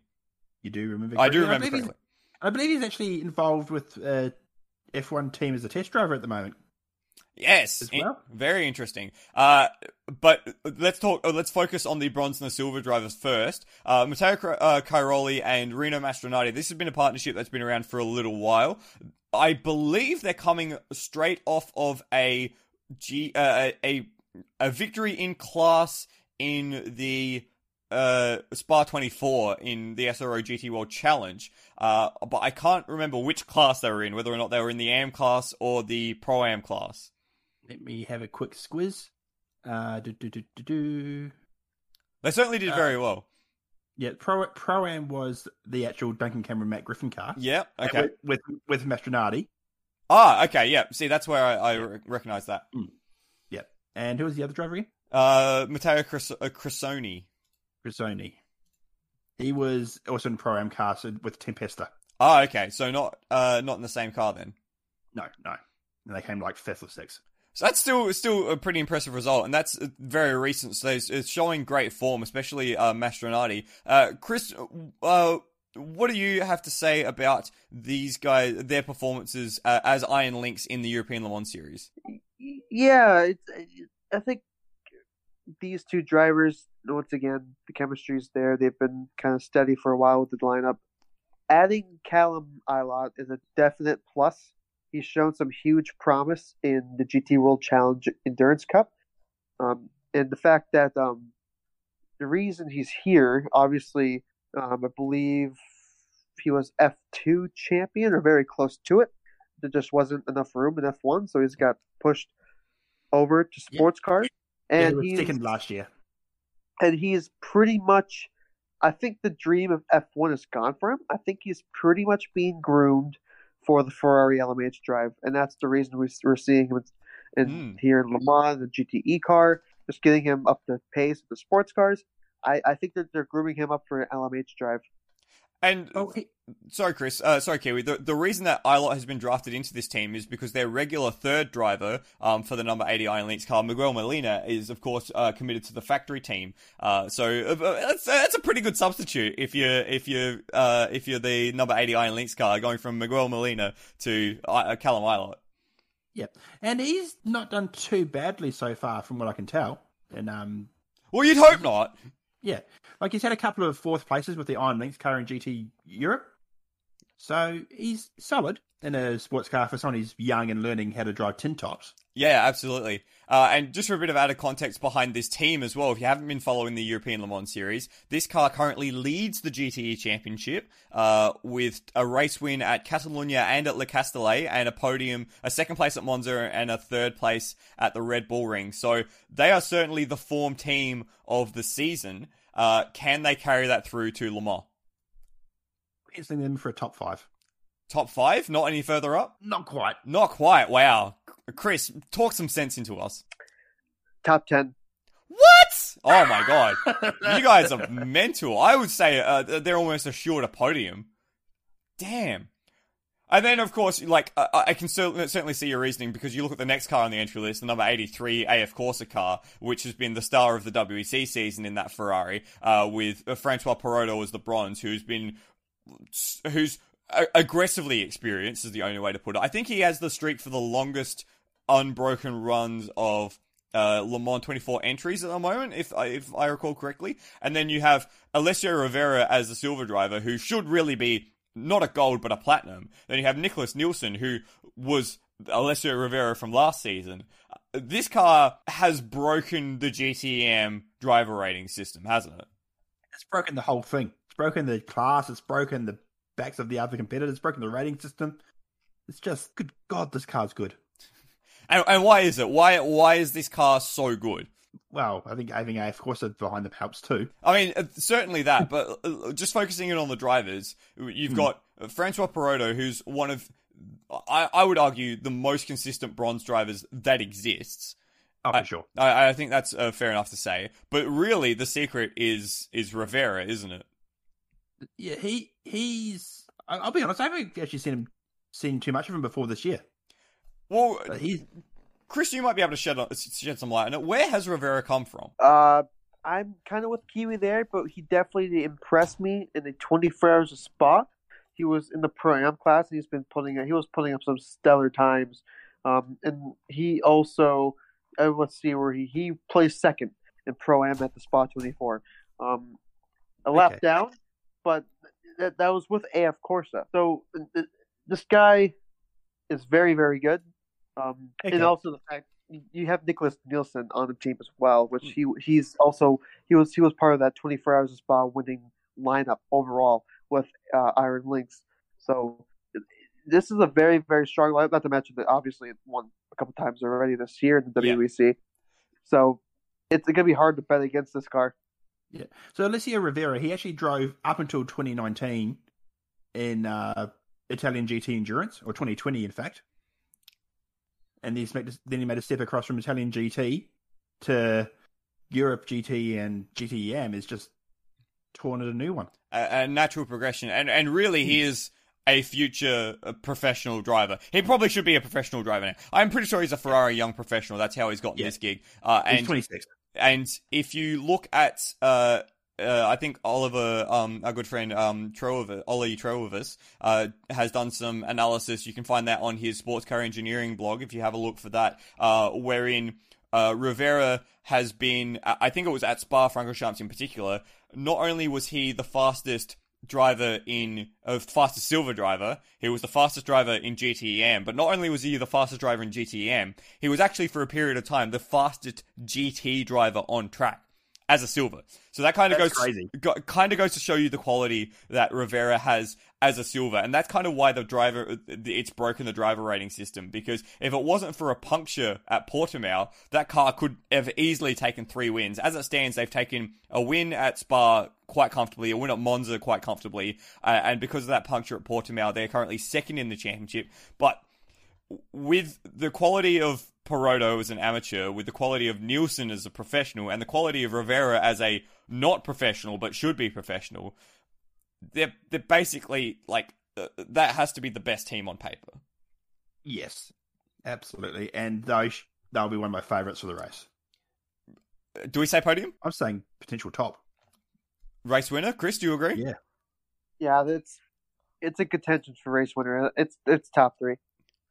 That's pretty pretty high praise, but you can certainly see why we're bestowing it on them. Uh, another team that deserves a fair bit of praise is the number 85 Iron Lynx machine. Uh, this is the Iron Dames car, so the all female outfit uh, in terms of their drivers. So this has a Sarah Bovy as the bronze rated driver, and then a pair of silvers in Rahel Frey and Michelle Gatting. Now, so it's an all AM car but uh, Rahel Frey and Michelle Gatting particularly come with a lot of uh, experience uh, as far back as as SRO GT1 even. Yeah, and I think Sarah Bovy as well. Oh, really? I'm, I'm pretty, okay. I'm pretty sure I've seen her name pop up from the GT1. I'm mean, I just going to check that. I'm pretty sure I remember talking about her in the past. Yeah.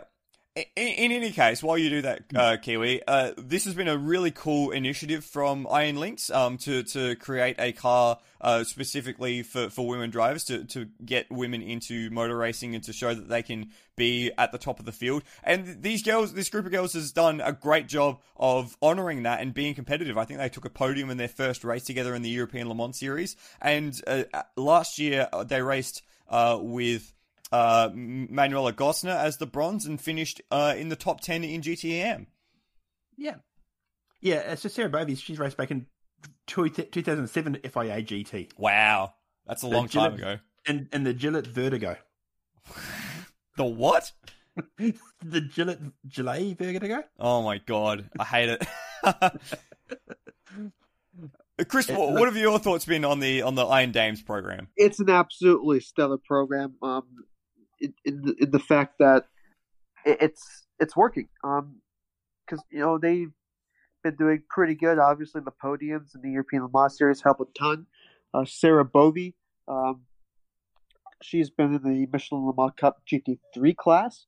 Uh, two podiums for her uh, in that championship at Paul Ricard at and Monza, and judging. Uh, and I have no reason to think I didn't see an entry list for Road to Le Mans, the Michelin Le Mans Cup event at Le Mans. Uh, but I have no reason to doubt that she would also be there as well, so she'll be getting more on track time. And and and uh, Rahel Frey, uh, used, uh, I believe, still does a little bit of ADAC GT Masters racing. At least she did in the past. Uh, didn't do too bad. Then obviously, uh, well not obviously, but Michelle Gatting um, doing very well in the Ferrari Challenge Trofeo Pirelli Championship, which is, which is basically the main one, and she's currently leading the championship mm. overall. So, Michelle Gatting, in terms of what she's done recently, is is is where I'm going to put my eyes on, and see how fast she is compared to Rahel Frey. It's definitely going to be between those two on who's going to be sort of the leader, the fastest girl in the car but I, I I'm hoping for a top ten. I'm wishing success for this team. Yeah, Gatting has been consistently the faster driver in that machine. Uh, Kiwi, what are your thoughts on the program? It's a it's a really good program. I think what programs to get women in motorsport don't come much better than this. Yep. Because it's about getting females involved in the car. And we've seen it in IndyCar, you know, you're trying to get them involved in the engineering side of it and stuff like that as well. So the more of this we see, the better and it's the only way we're going to get that very disproportionate representation sorted. Having said that, I don't think this car is going to contend anything more than a top ten. I, I, I, I tend to agree. The the top ten that they got last year was well earned. Um, and if they can keep that sort of consistency this year, I think that'll be a great uh, a good achievement for them. They haven't had the best run of luck in the uh, ELMS. They've had a, a, non-classified finish and a retirement in the ELMS uh, as that car, and in the uh, in the WEC, they've had a best result of sixth at Portimao. So not setting the world ablaze, but that's not really the point, is it? No, no. Something's bigger than just the race. Eh, I, I, I exactly, exactly right. Uh, number 86 is next. It's the GR Racing Porsche 911. Uh, we have mixed feelings about this car, and we'll get into why that is in a while. Uh, uh bronze driver is Michael Wainwright. Uh, silver driver Tom Gamble, a name that you might recognize from the uh, United Autosports program in the ELMS, and the gold Raider driver is Ben Barker. So Wainwright and Barker have been driving together for a long, uh, long time in relative terms. I think since Wainwright's entered the WEC back in 2016, uh, and then Tom Gamble, uh, an up and coming silver, young silver driver, is a good addition to that team. I think.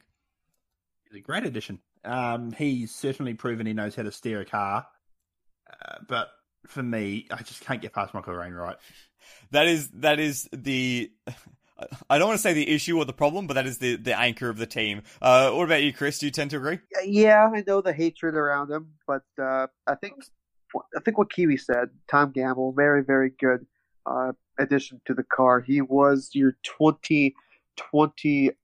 Let's see, he was champion in the European Le Mans Series in LMP3. Um, that was his most recent championship, and obviously won another championship in the junior categories, uh, Ginetta Juniors to be exact, and that was a very competitive championship.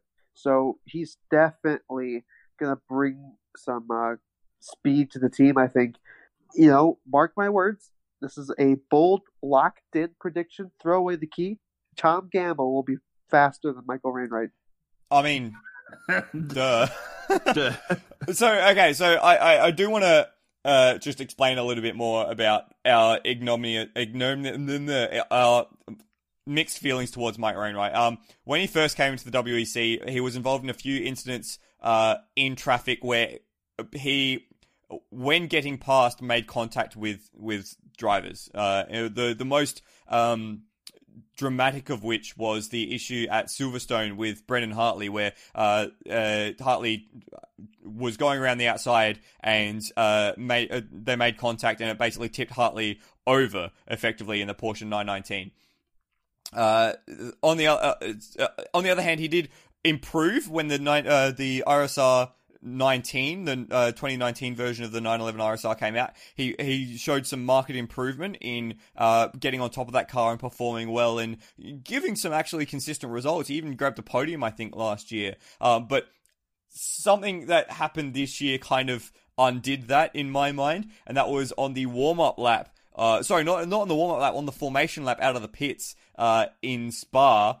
Uh, he managed to spin the car and hit the wall, uh, which dropped them off the grid effectively. I'm not even sure that yeah, they, that was a retirement before the car had even made it to the grid. Uh, and y- you can't do stuff like that in a world championship. So that's that's that's why we have mixed feelings about uh, Mike Wainwright. So he, he could be consistent and great and fine, but he could also crash on the formation lap.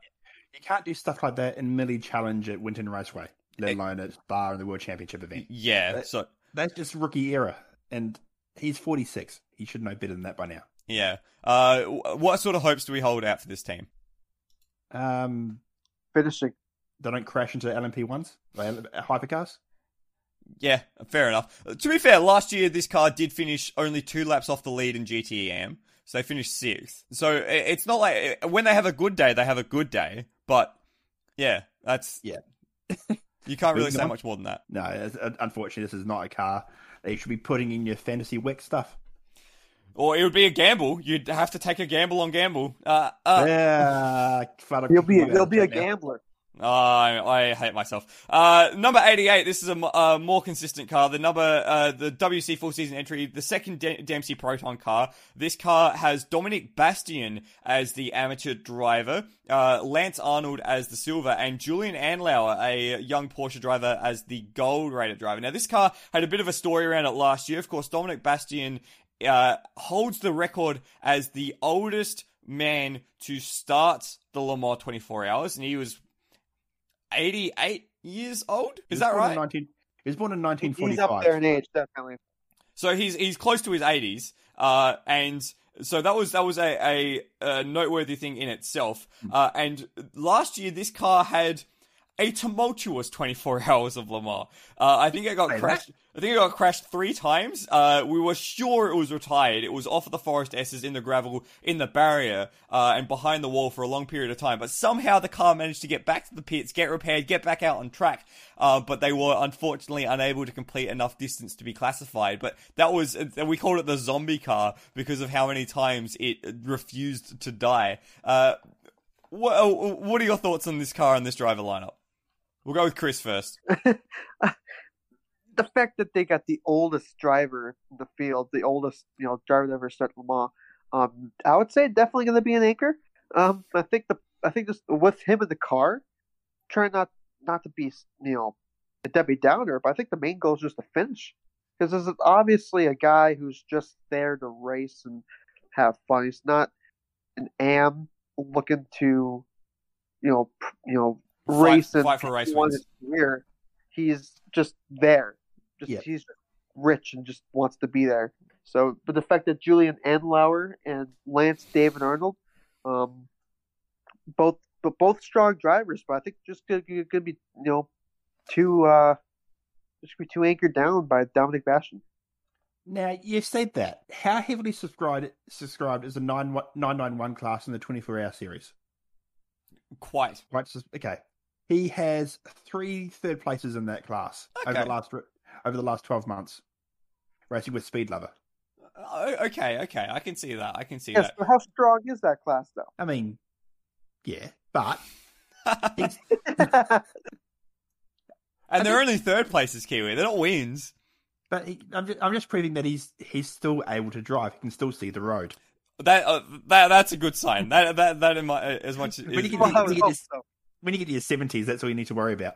yeah. Well, Um, so we got in chat seventy five years. He's the same age as Jacky Ickx.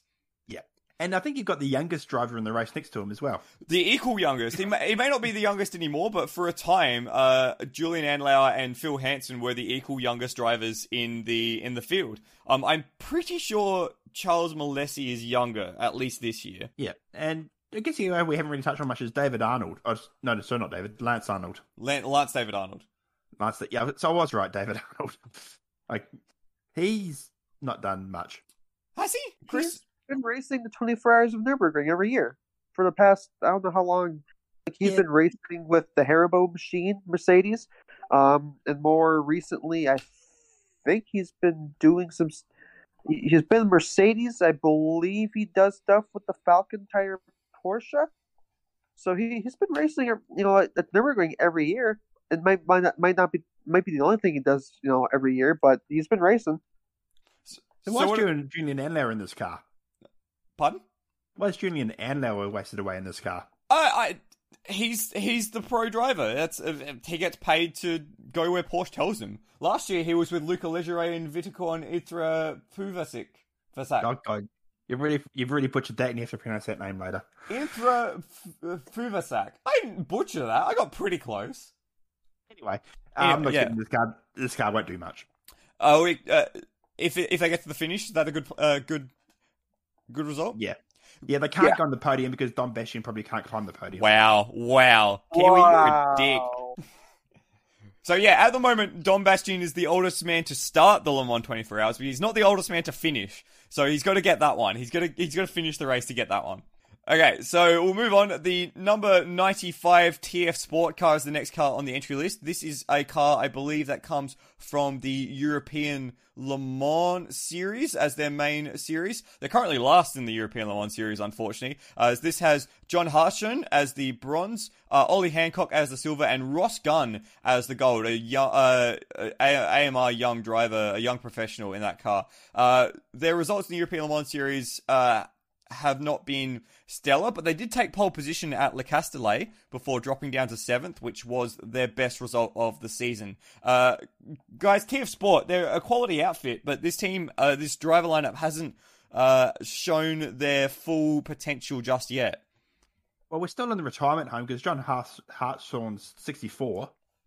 Very recently got married, I saw. Oh, really? Yeah, there was an article on Daily Sports Car about it. Ah, congratulations, Mosatov. Um, Ollie Hancock's an interesting name. Yeah? Yeah, I've Yeah. Seem to did recall him doing some reasonably solid things behind the wheel of a car. Like? One winner of the uh, 2020 24 Hours of Dubai in the uh, 991 class. Ah, there we go. He's the same. He's about a month younger than me. What am I doing with my life?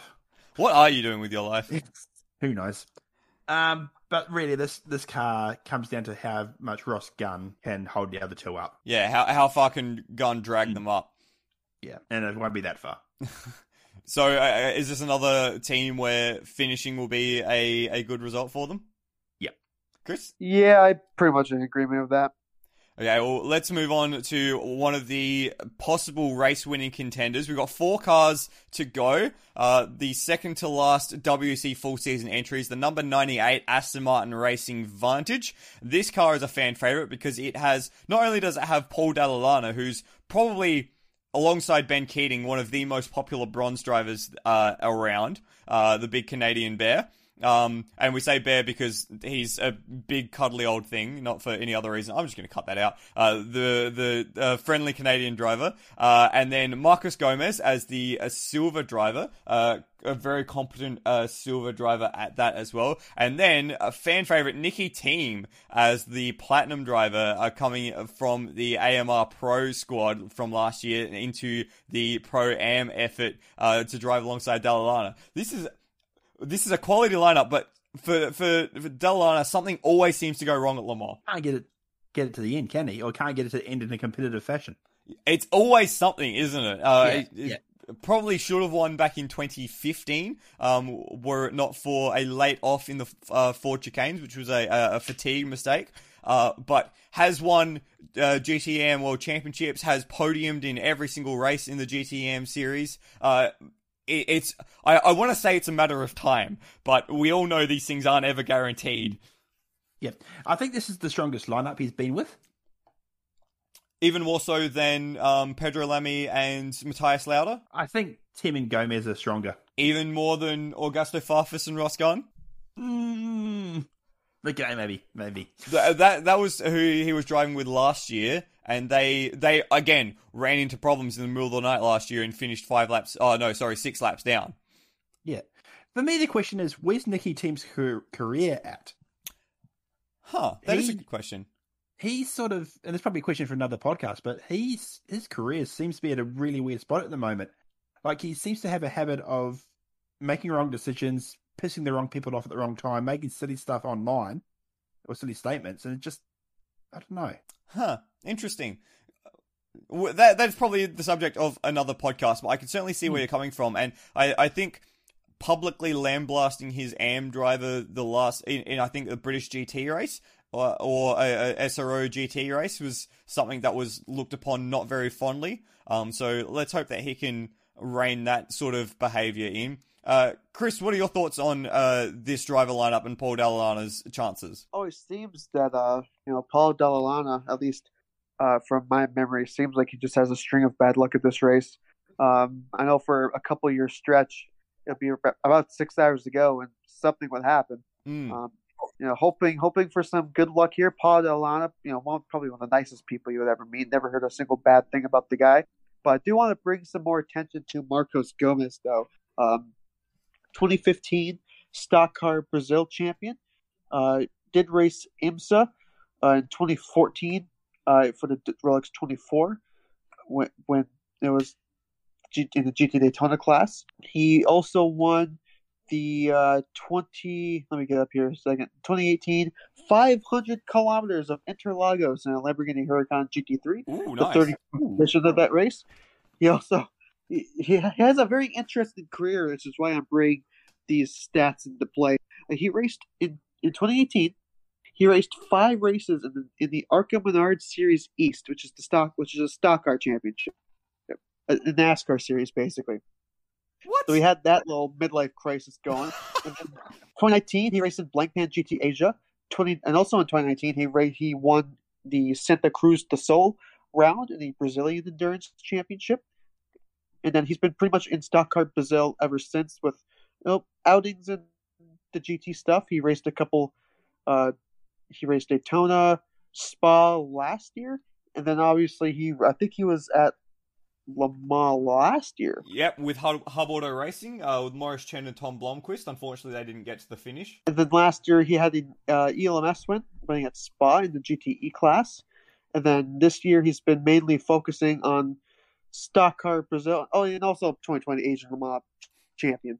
Can't forget to leave that No. golden out. So he, he's had a, a, storied career, definitely, and he's been uh, competing in the um, the GTM class this year uh, alongside um, Paul Dalla Lana. Now that car previously has had Augusto Farfus in it through the WEC, but I think uh, Farfus is focusing on other racing. Is that is that why Yep. he's not here? I believe WTCR has a uh, conflicting round, Okay. as, same as Le Mans weekend. He's a, I think he's a Hyundai driver for that championship, Okay. so that's why he won't be at Le Mans. Yep, so that's why we've got Nicki Thiim in. That car currently sits third in the GTM Championship with a second place uh, at Monza, their best result. Uh, do we see the curse of Dalla Lana at Le Mans finally being broken this year? I'm gonna say yes, but my heart's that's my heart speaking. My head says probably not. I, I'm sad that I agree with you. What about you, Chris? What do you reckon? I think it's gonna be broken this year. I don't now. Do I say that's gonna be a win? Well, I don't want to speak on that just yet, but I do think that you know they're gonna make it as a finish, and I think top five. Top five? I, I reckon. I don't think they've got quite the lineup for an outright victory, but a top five would certainly be a, a good result for them. Uh, Yeah, that, that's where I'm going as well. Three cars left, lads. Uh, the first of those, the number 99 Proton competition Porsche. This has had a very late driver change. Um, so the expected drivers uh, were in the car right up until the very end of last week, and we got an announcement, I think, on Thursday that the driver lineup has completely changed. That car now features uh, v- uh, Vutihorn Intra Privasak, uh, as the bronze driver. He's same as last year. Um, it also has uh, Florian Latour, a young uh, Porsche Super Cup driver, as the silver, and then Harry Tincknell as the platinum driver. Now, interesting note about this, guys. Uh, Harry Tincknell, when he starts the race on Saturday, will be only the second driver to drive in all four modern uh, Le Mans categories. Uh, so that's LMP1, LMP2, GTE Pro, and GTE Am. Wow. Who was the Wow. first? Who was the first? Jo- uh, I'll, I'll give you a guess. I'll give you one guess each. Oh, I'm going to say. Oh, God, I couldn't even guess. Um, more. Il, not not Ilbamba, he's driven P2. Um, Thinking sounds are great content for podcasts, by the way. uh, Give us, give us Neil one. hint. Johnny? Not Neel Jani, no. Hasn't raced in GTE Am, I think. Okay. What about you, Chris? Can you give us a hint? Uh, he is uh, on the grid for this year as well. I thought it ended to 190 drivers. Thanks. That's a hint. Uh, I'm gonna go out and say if he's on the grid this year, Kevin Estre. You've already had your guess, and it's not Kevin Estre either. no. uh, I, I I think it's gonna be a Porsche driver. I think I'm gonna go with potentially. This is what it was like when I did the quiz show. Yeah, I know, right? Have I got my soundboard still up for that? Please don't. Please no. Nick Tandy? It's not Nick Tandy. No. Un- Ah, unfortunately, both of you guys have missed out. It is uh, Jeroen Bleekemolen. Oh, Oh, uh, who will be uh, we'll talk about him next because he's in the next car but yeah harry tincknell will be the the second driver to do that because he raced of course in lmp1 with the nissan program uh, raced in gte pro with ford uh, raced in lmp2 with uh, i believe jota sounds right. Uh, I'm just going to double check that. But I, I know he has raced in LMP2. Uh, and then this year will be uh, his uh, GT Am debut. This is this is such a strange thrown together lineup that I actually kind of like. Okay, let's uh, give us your give us your thoughts on why it's strange. I mean, well, obviously you got the incredibly last minute nature of it. I'm assuming that's a COVID restrictions thing. Um, seeing Harry Tincknell in a car that's not in a in a Porsche is going to be weird to me. You've got a young up and comer Porsche driver who's racing in Carrera Cup France this year. Had four podiums. And, and, I, and I believe in Super Cup as well. Yes, he is in Super Cup as well. Had three top fives, which is not bad for someone in their second year of or third year of Super Cup. Not too bad. And the Thai driver, who I'm not even going to try and pronounce, Come on, it's easy. It's it's uh, Vittinghorn Intra Puvasak. Rolls rolls off the tongue. Oh yeah, he's a name that around agent circles I always see his name popping up. Not always at the front of the grid, but he is quite experienced. He's what, 46 years old. So yeah, this car with with Viticorn Puvasak behind the wheel finished uh, eight laps down last year, and that car also had Julian Anlau, but that had Luca Legere, who was a another bronze driver in that last year. So uh, that's a, a bit of a step up in um, in Yeah. proficiency, uh, you'd say, uh, with uh, Latour, a current GTE, uh, sorry, a current Super Cup driver, and of course Harry Tincknell. Yeah. So Vodacon in 2019, he raced in Pro Am in GT World Challenge Asia, won the championship, Hmm. five wins. So in eight, pod- uh, nine podiums. So he knows how to he knows how to drive these cars, knows how to drive them well. I just I just don't know if he's got the quite the talent to match some of the other Am drivers in this grid. Yeah.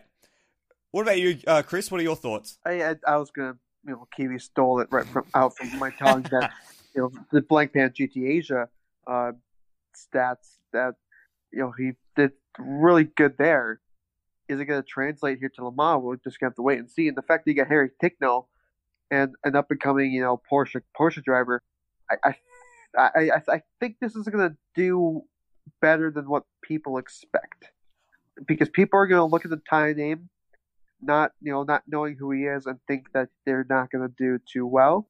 I think this is going to be the sleeper. Yeah, it, that that vertical and Anthropophysis He's close enough. Yeah, he's he's solid. So really, if you want to, if you're playing WEC, fantasy WEC, this is not a bad pick. Not at all. Now, I I want to uh, maybe. Oh, do I want to do this? Oh no, yes. I'll do this. I'll do this in private later. I'll do this in private later. We'll talk about Harry Tincknell. There's there's a reason he's there in that car. We'll get to we'll, we'll talk about that another time maybe. Uh, we'll move on. Two cars left. Number three eight eight Rinaldi Racing. This is a car that you may be more familiar with in SRO competition. Uh, the uh, sort of red and black Ferrari, uh, 488 GTE this time around. This has bronze driver Pierre Ehret, uh, silver, uh, so another bronze driver in Christian Hook as the two amateurs, and this car has Jeroen Bleekemolen behind the wheel. So on Bleekemolen, let's have a look at his Le Mans starts. He started in uh, GT2 in a Spyker in 26, uh, 2006 uh, which which then became GT. Well, I guess you could. He's actually raced in GT2 and GTE Pro and GTE Am, so we'll talk a bit about all of those. Uh, raced uh, in LMP1 in the Racing for Holland Dome. Uh, and then also in the uh, Rebellion Racing Lola uh, in 2011 and 2012. So that's his LMP1 starts. In LMP2, he has a class victory at the seat of a Porsche RS Spider in 2008 as well as a run in the uh, Murphy Prototypes uh, Oreca and the Keating Motorsports Riley. Remember when you said the Riley was going to be a top three finisher, Kiwi, that year? Yeah, yeah, yeah. and it was. It was. I know if you look at the top speed charts. It was 20th in class. You goose. Uh, and then has a, a GTM starts again with Riley and with Keating Motorsport. Uh, and a GTE Pro start under peculiar circumstances in 2014, uh, where uh, with Cooper MacNeil, where that car was initially listed for GTE Am, uh, but the silver driver that year had a accident uh, and was not cleared for the race, and so they were not allowed to get in a replacement, so they had to step up to GTE Pro. A accident, huh? A accident. Just yeah, a uh, an accident, whatever.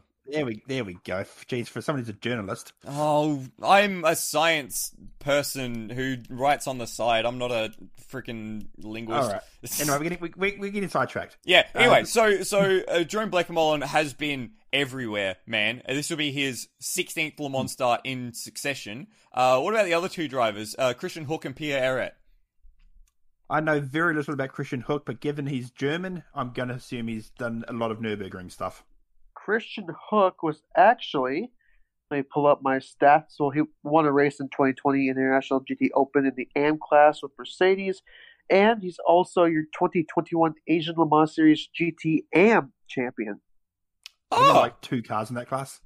I mean, three actually. Three. he won three races and DNF the fourth.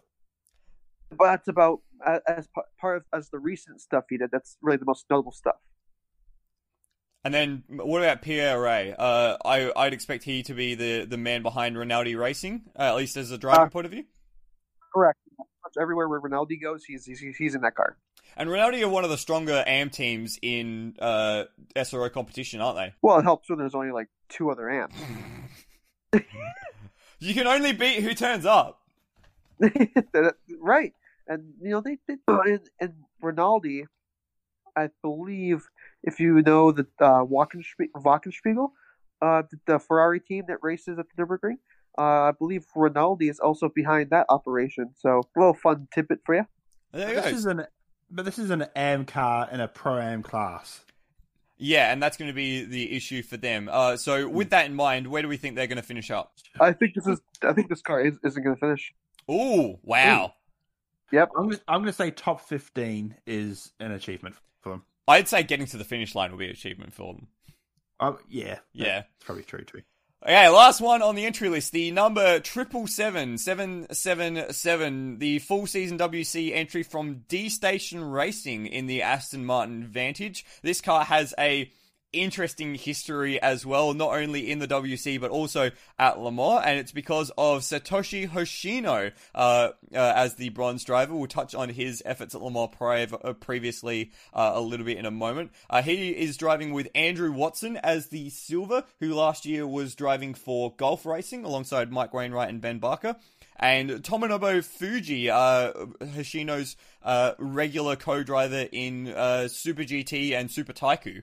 Uh, this car is surprisingly uh, surprisingly strong in terms of our uh, single race results. got a podium last time out at Monza, uh, uh so it certainly has quality. But Hoshino has unfortunately built a little bit of a reputation for himself in the WEC as someone who uh, likes to crash or yes. or gets involved in accidents.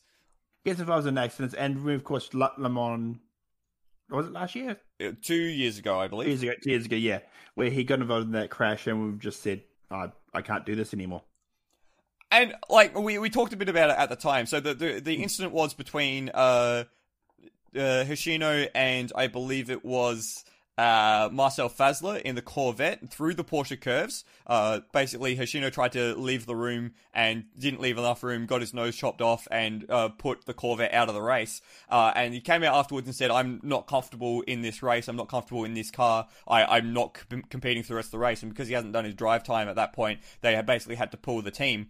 Um, but on one hand, it's it's very respectable that he realized that and made that decision for the benefit of the team in the race. But on the other hand, should he have really been there in the first place if he wasn't comfortable in the intensity of competition? Now, all that aside, he's you know then spent two further years playing his trade in Asian Le Mans series and now in the full the WEC. But he made a, a guest appearance in the WEC at Fuji, and on the first lap uh, ran into the back of Paul Dalla and put both cars out of the race. Um, so a bit of an ignominious start to his WEC campaigning, but this season has gone a lot better for them.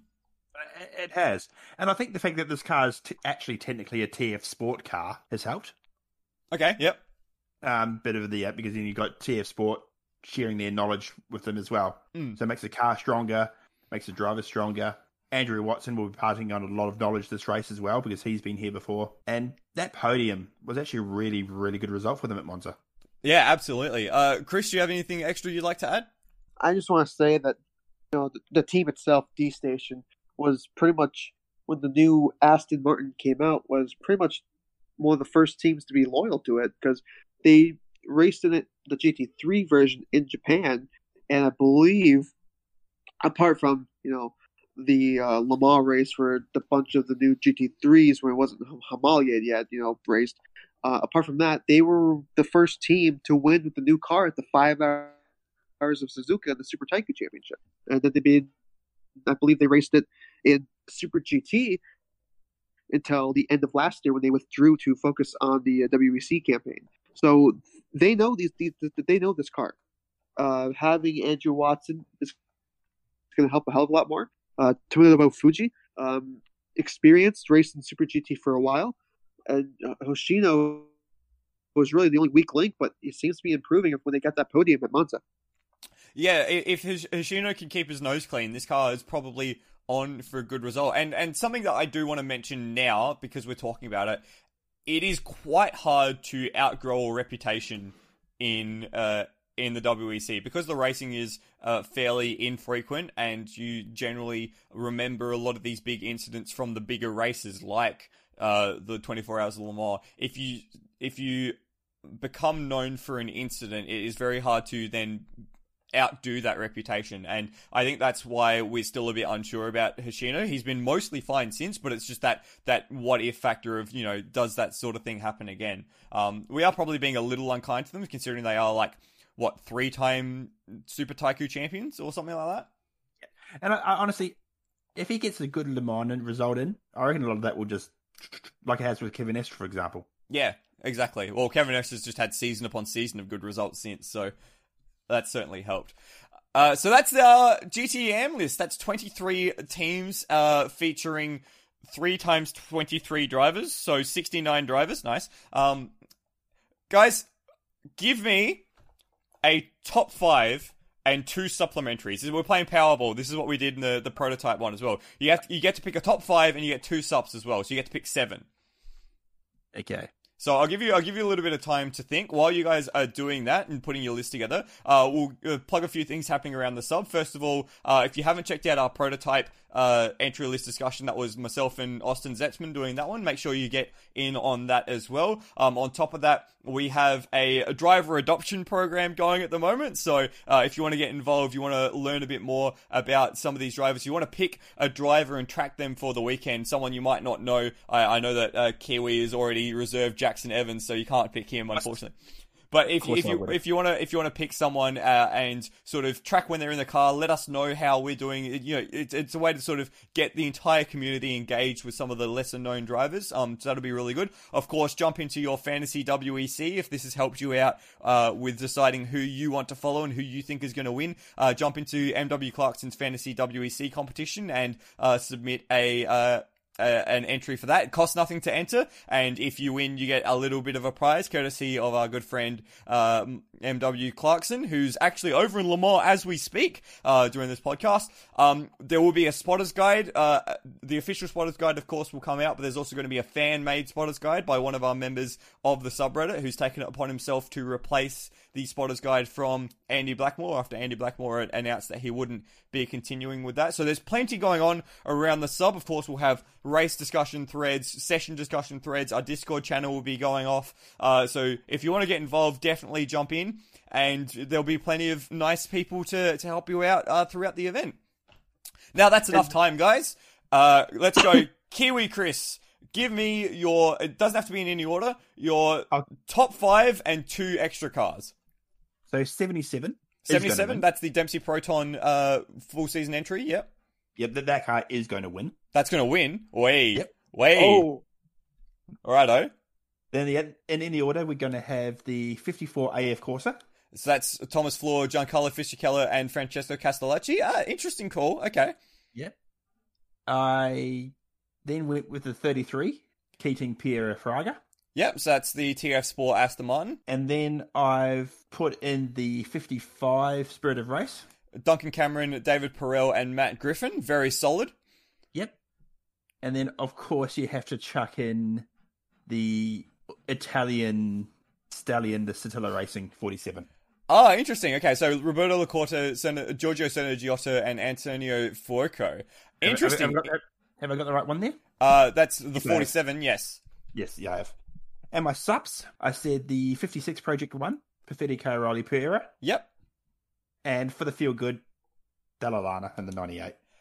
It is interesting to me that you have completely neglected to mention the number 83 AF Corsa car. I think that's what I meant instead of the. The Cetilar? yeah. Okay. That, that's the Perrodo Nielsen Rovera Yeah. car. Yeah. Yeah. Okay. Okay. That makes a bit more sense. Uh, Yeah. Very, very solid picks. Interesting that you've you've uh, put the Porsche at the top of that grid. What about you, Chris? What were your thoughts? What's your top five plus two? all right. Uh, I'm gonna go with uh, I think 83, So that's the AF Corsa car that we just mentioned.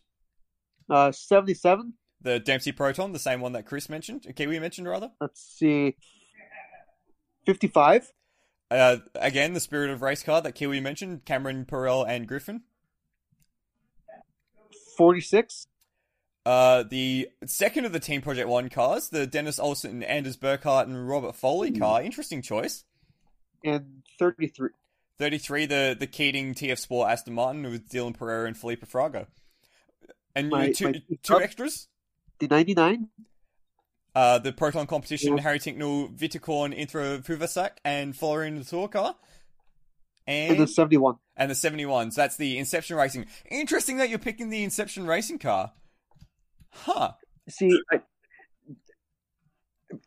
so new car. Obviously, they they the first they're gonna be using a test.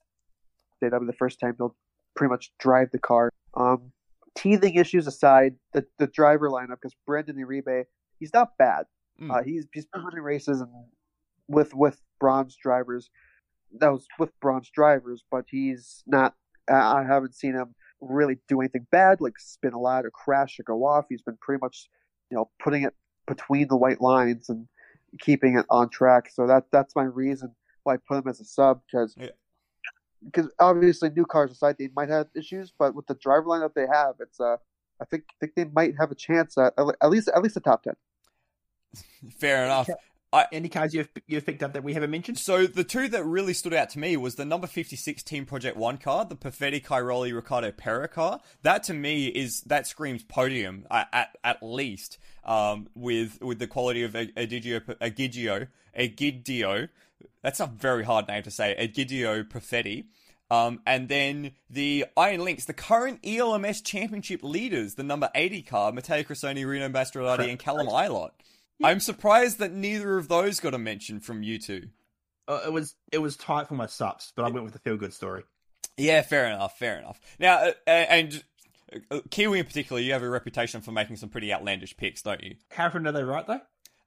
Uh, you often have one that is right and then a bunch which are just way off. Like, for example, saying that the Riley Mark II in 2017 was going to be a podium contender when it finished 20th in class. Yeah, yeah. In a class of 22. I mean, I can't win them all. You can't win them all. Oh, Speaking good. of Kiwi bad picks, did, did Kiwi make a make uh, this year's Le Mans bet yet? No, okay, yes, uh, our annual Kiwi Le Mans bet. What is the bet this year for Kiwi Chris? Okay. So there's a brand of hot sauce out there that do Cullies. They have hot sauces that rank from one to ten. One being like a nice sweet chili, ten being Carolina Reaper. Oh God, I don't like where Oh, this is going God. already. So what I want people to do, and I guess in the comments of this podcast, first ten card they have to nominate ten cars that they think got, you know, ten cars that they want. For each one of those cars that finishes the race, I progress down the scale one. So I oh started, no! So I start at 10. So if, if one car, you know, each car that finishes, they progress in the scale 9, 8, 7, blah, blah, blah. However, if none of the cars finish, I have to have double the scoops. Oh my the, God. Double the, double the spoons. Of the, Oh my of God. Kiwi, you're gonna kill yourself. Kiwi Yeah. last So what- podcast. So what I want people to do, and, I'm, and I'll consume it live on the next podcast. On Oh no, I don't. I didn't consent to this. So what I want people to do in the comments of this is nominate 10 cars that I have to keep track of during the race. So you'll be getting every car then. No, I want. I just wanted to. There's a group of ten cars. Oh my Okay. God. You're you're I I do not condone this. If you're if you're listening at home, don't do what this man is doing. He is So he if- is deranged. So if if if the ten cars finish, then I don't have to work. Then I don't can have ten teaspoons of the sweet chili sauce. That's fine. Oh yuck. You're the worst. But if all ten cards don't finish, then I have one teaspoon or one tablespoon of the Carolina Reaper. Oh, that is gross, gross and disgusting. And on that note, thank you very much everyone for listening. I hope this has helped inform you on where these dri- drivers, where these teams have come from and uh, give you a bit more of an idea of the quality in the GTM field. Uh, thank you, Chris and Chris, for your uh, invaluable contributions. Yeah, be- before we head off, I would just like to say uh, the Discord uh, for r slash WEC, it's going to be a very, very fun time if you're willing to join us uh, during the week of Le Mans. Uh, most probably towards the back end, the Thursday and Friday, we'll be having uh, special events. I know uh, Friday, they're in the works of a Kahoot trivia night. Uh, since uh, there's race, there's racing at Le Mans Friday, but nine, Not any of the WEC for ninety percent of it's going to be streamed. So we'll have a chances are we'll have a trivia night plus maybe uh, a vintage night.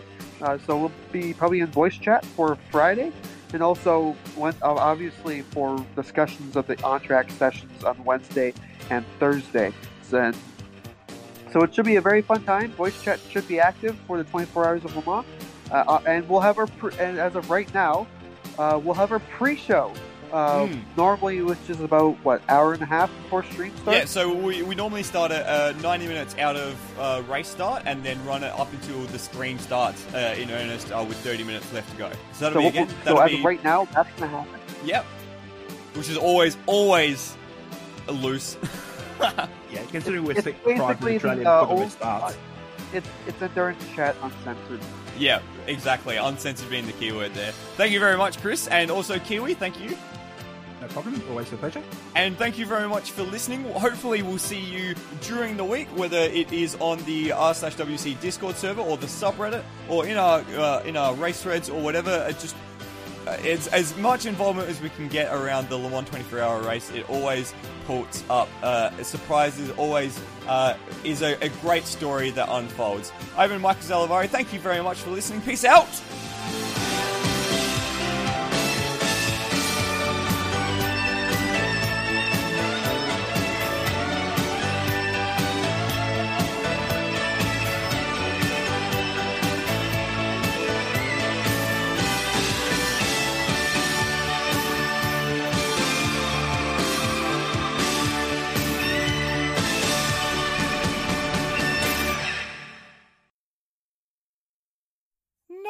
Kiwi, you're gonna kill yourself. Kiwi, you're gonna fucking kill yourself. You're an idiot. No, no, no, no, no, no, no.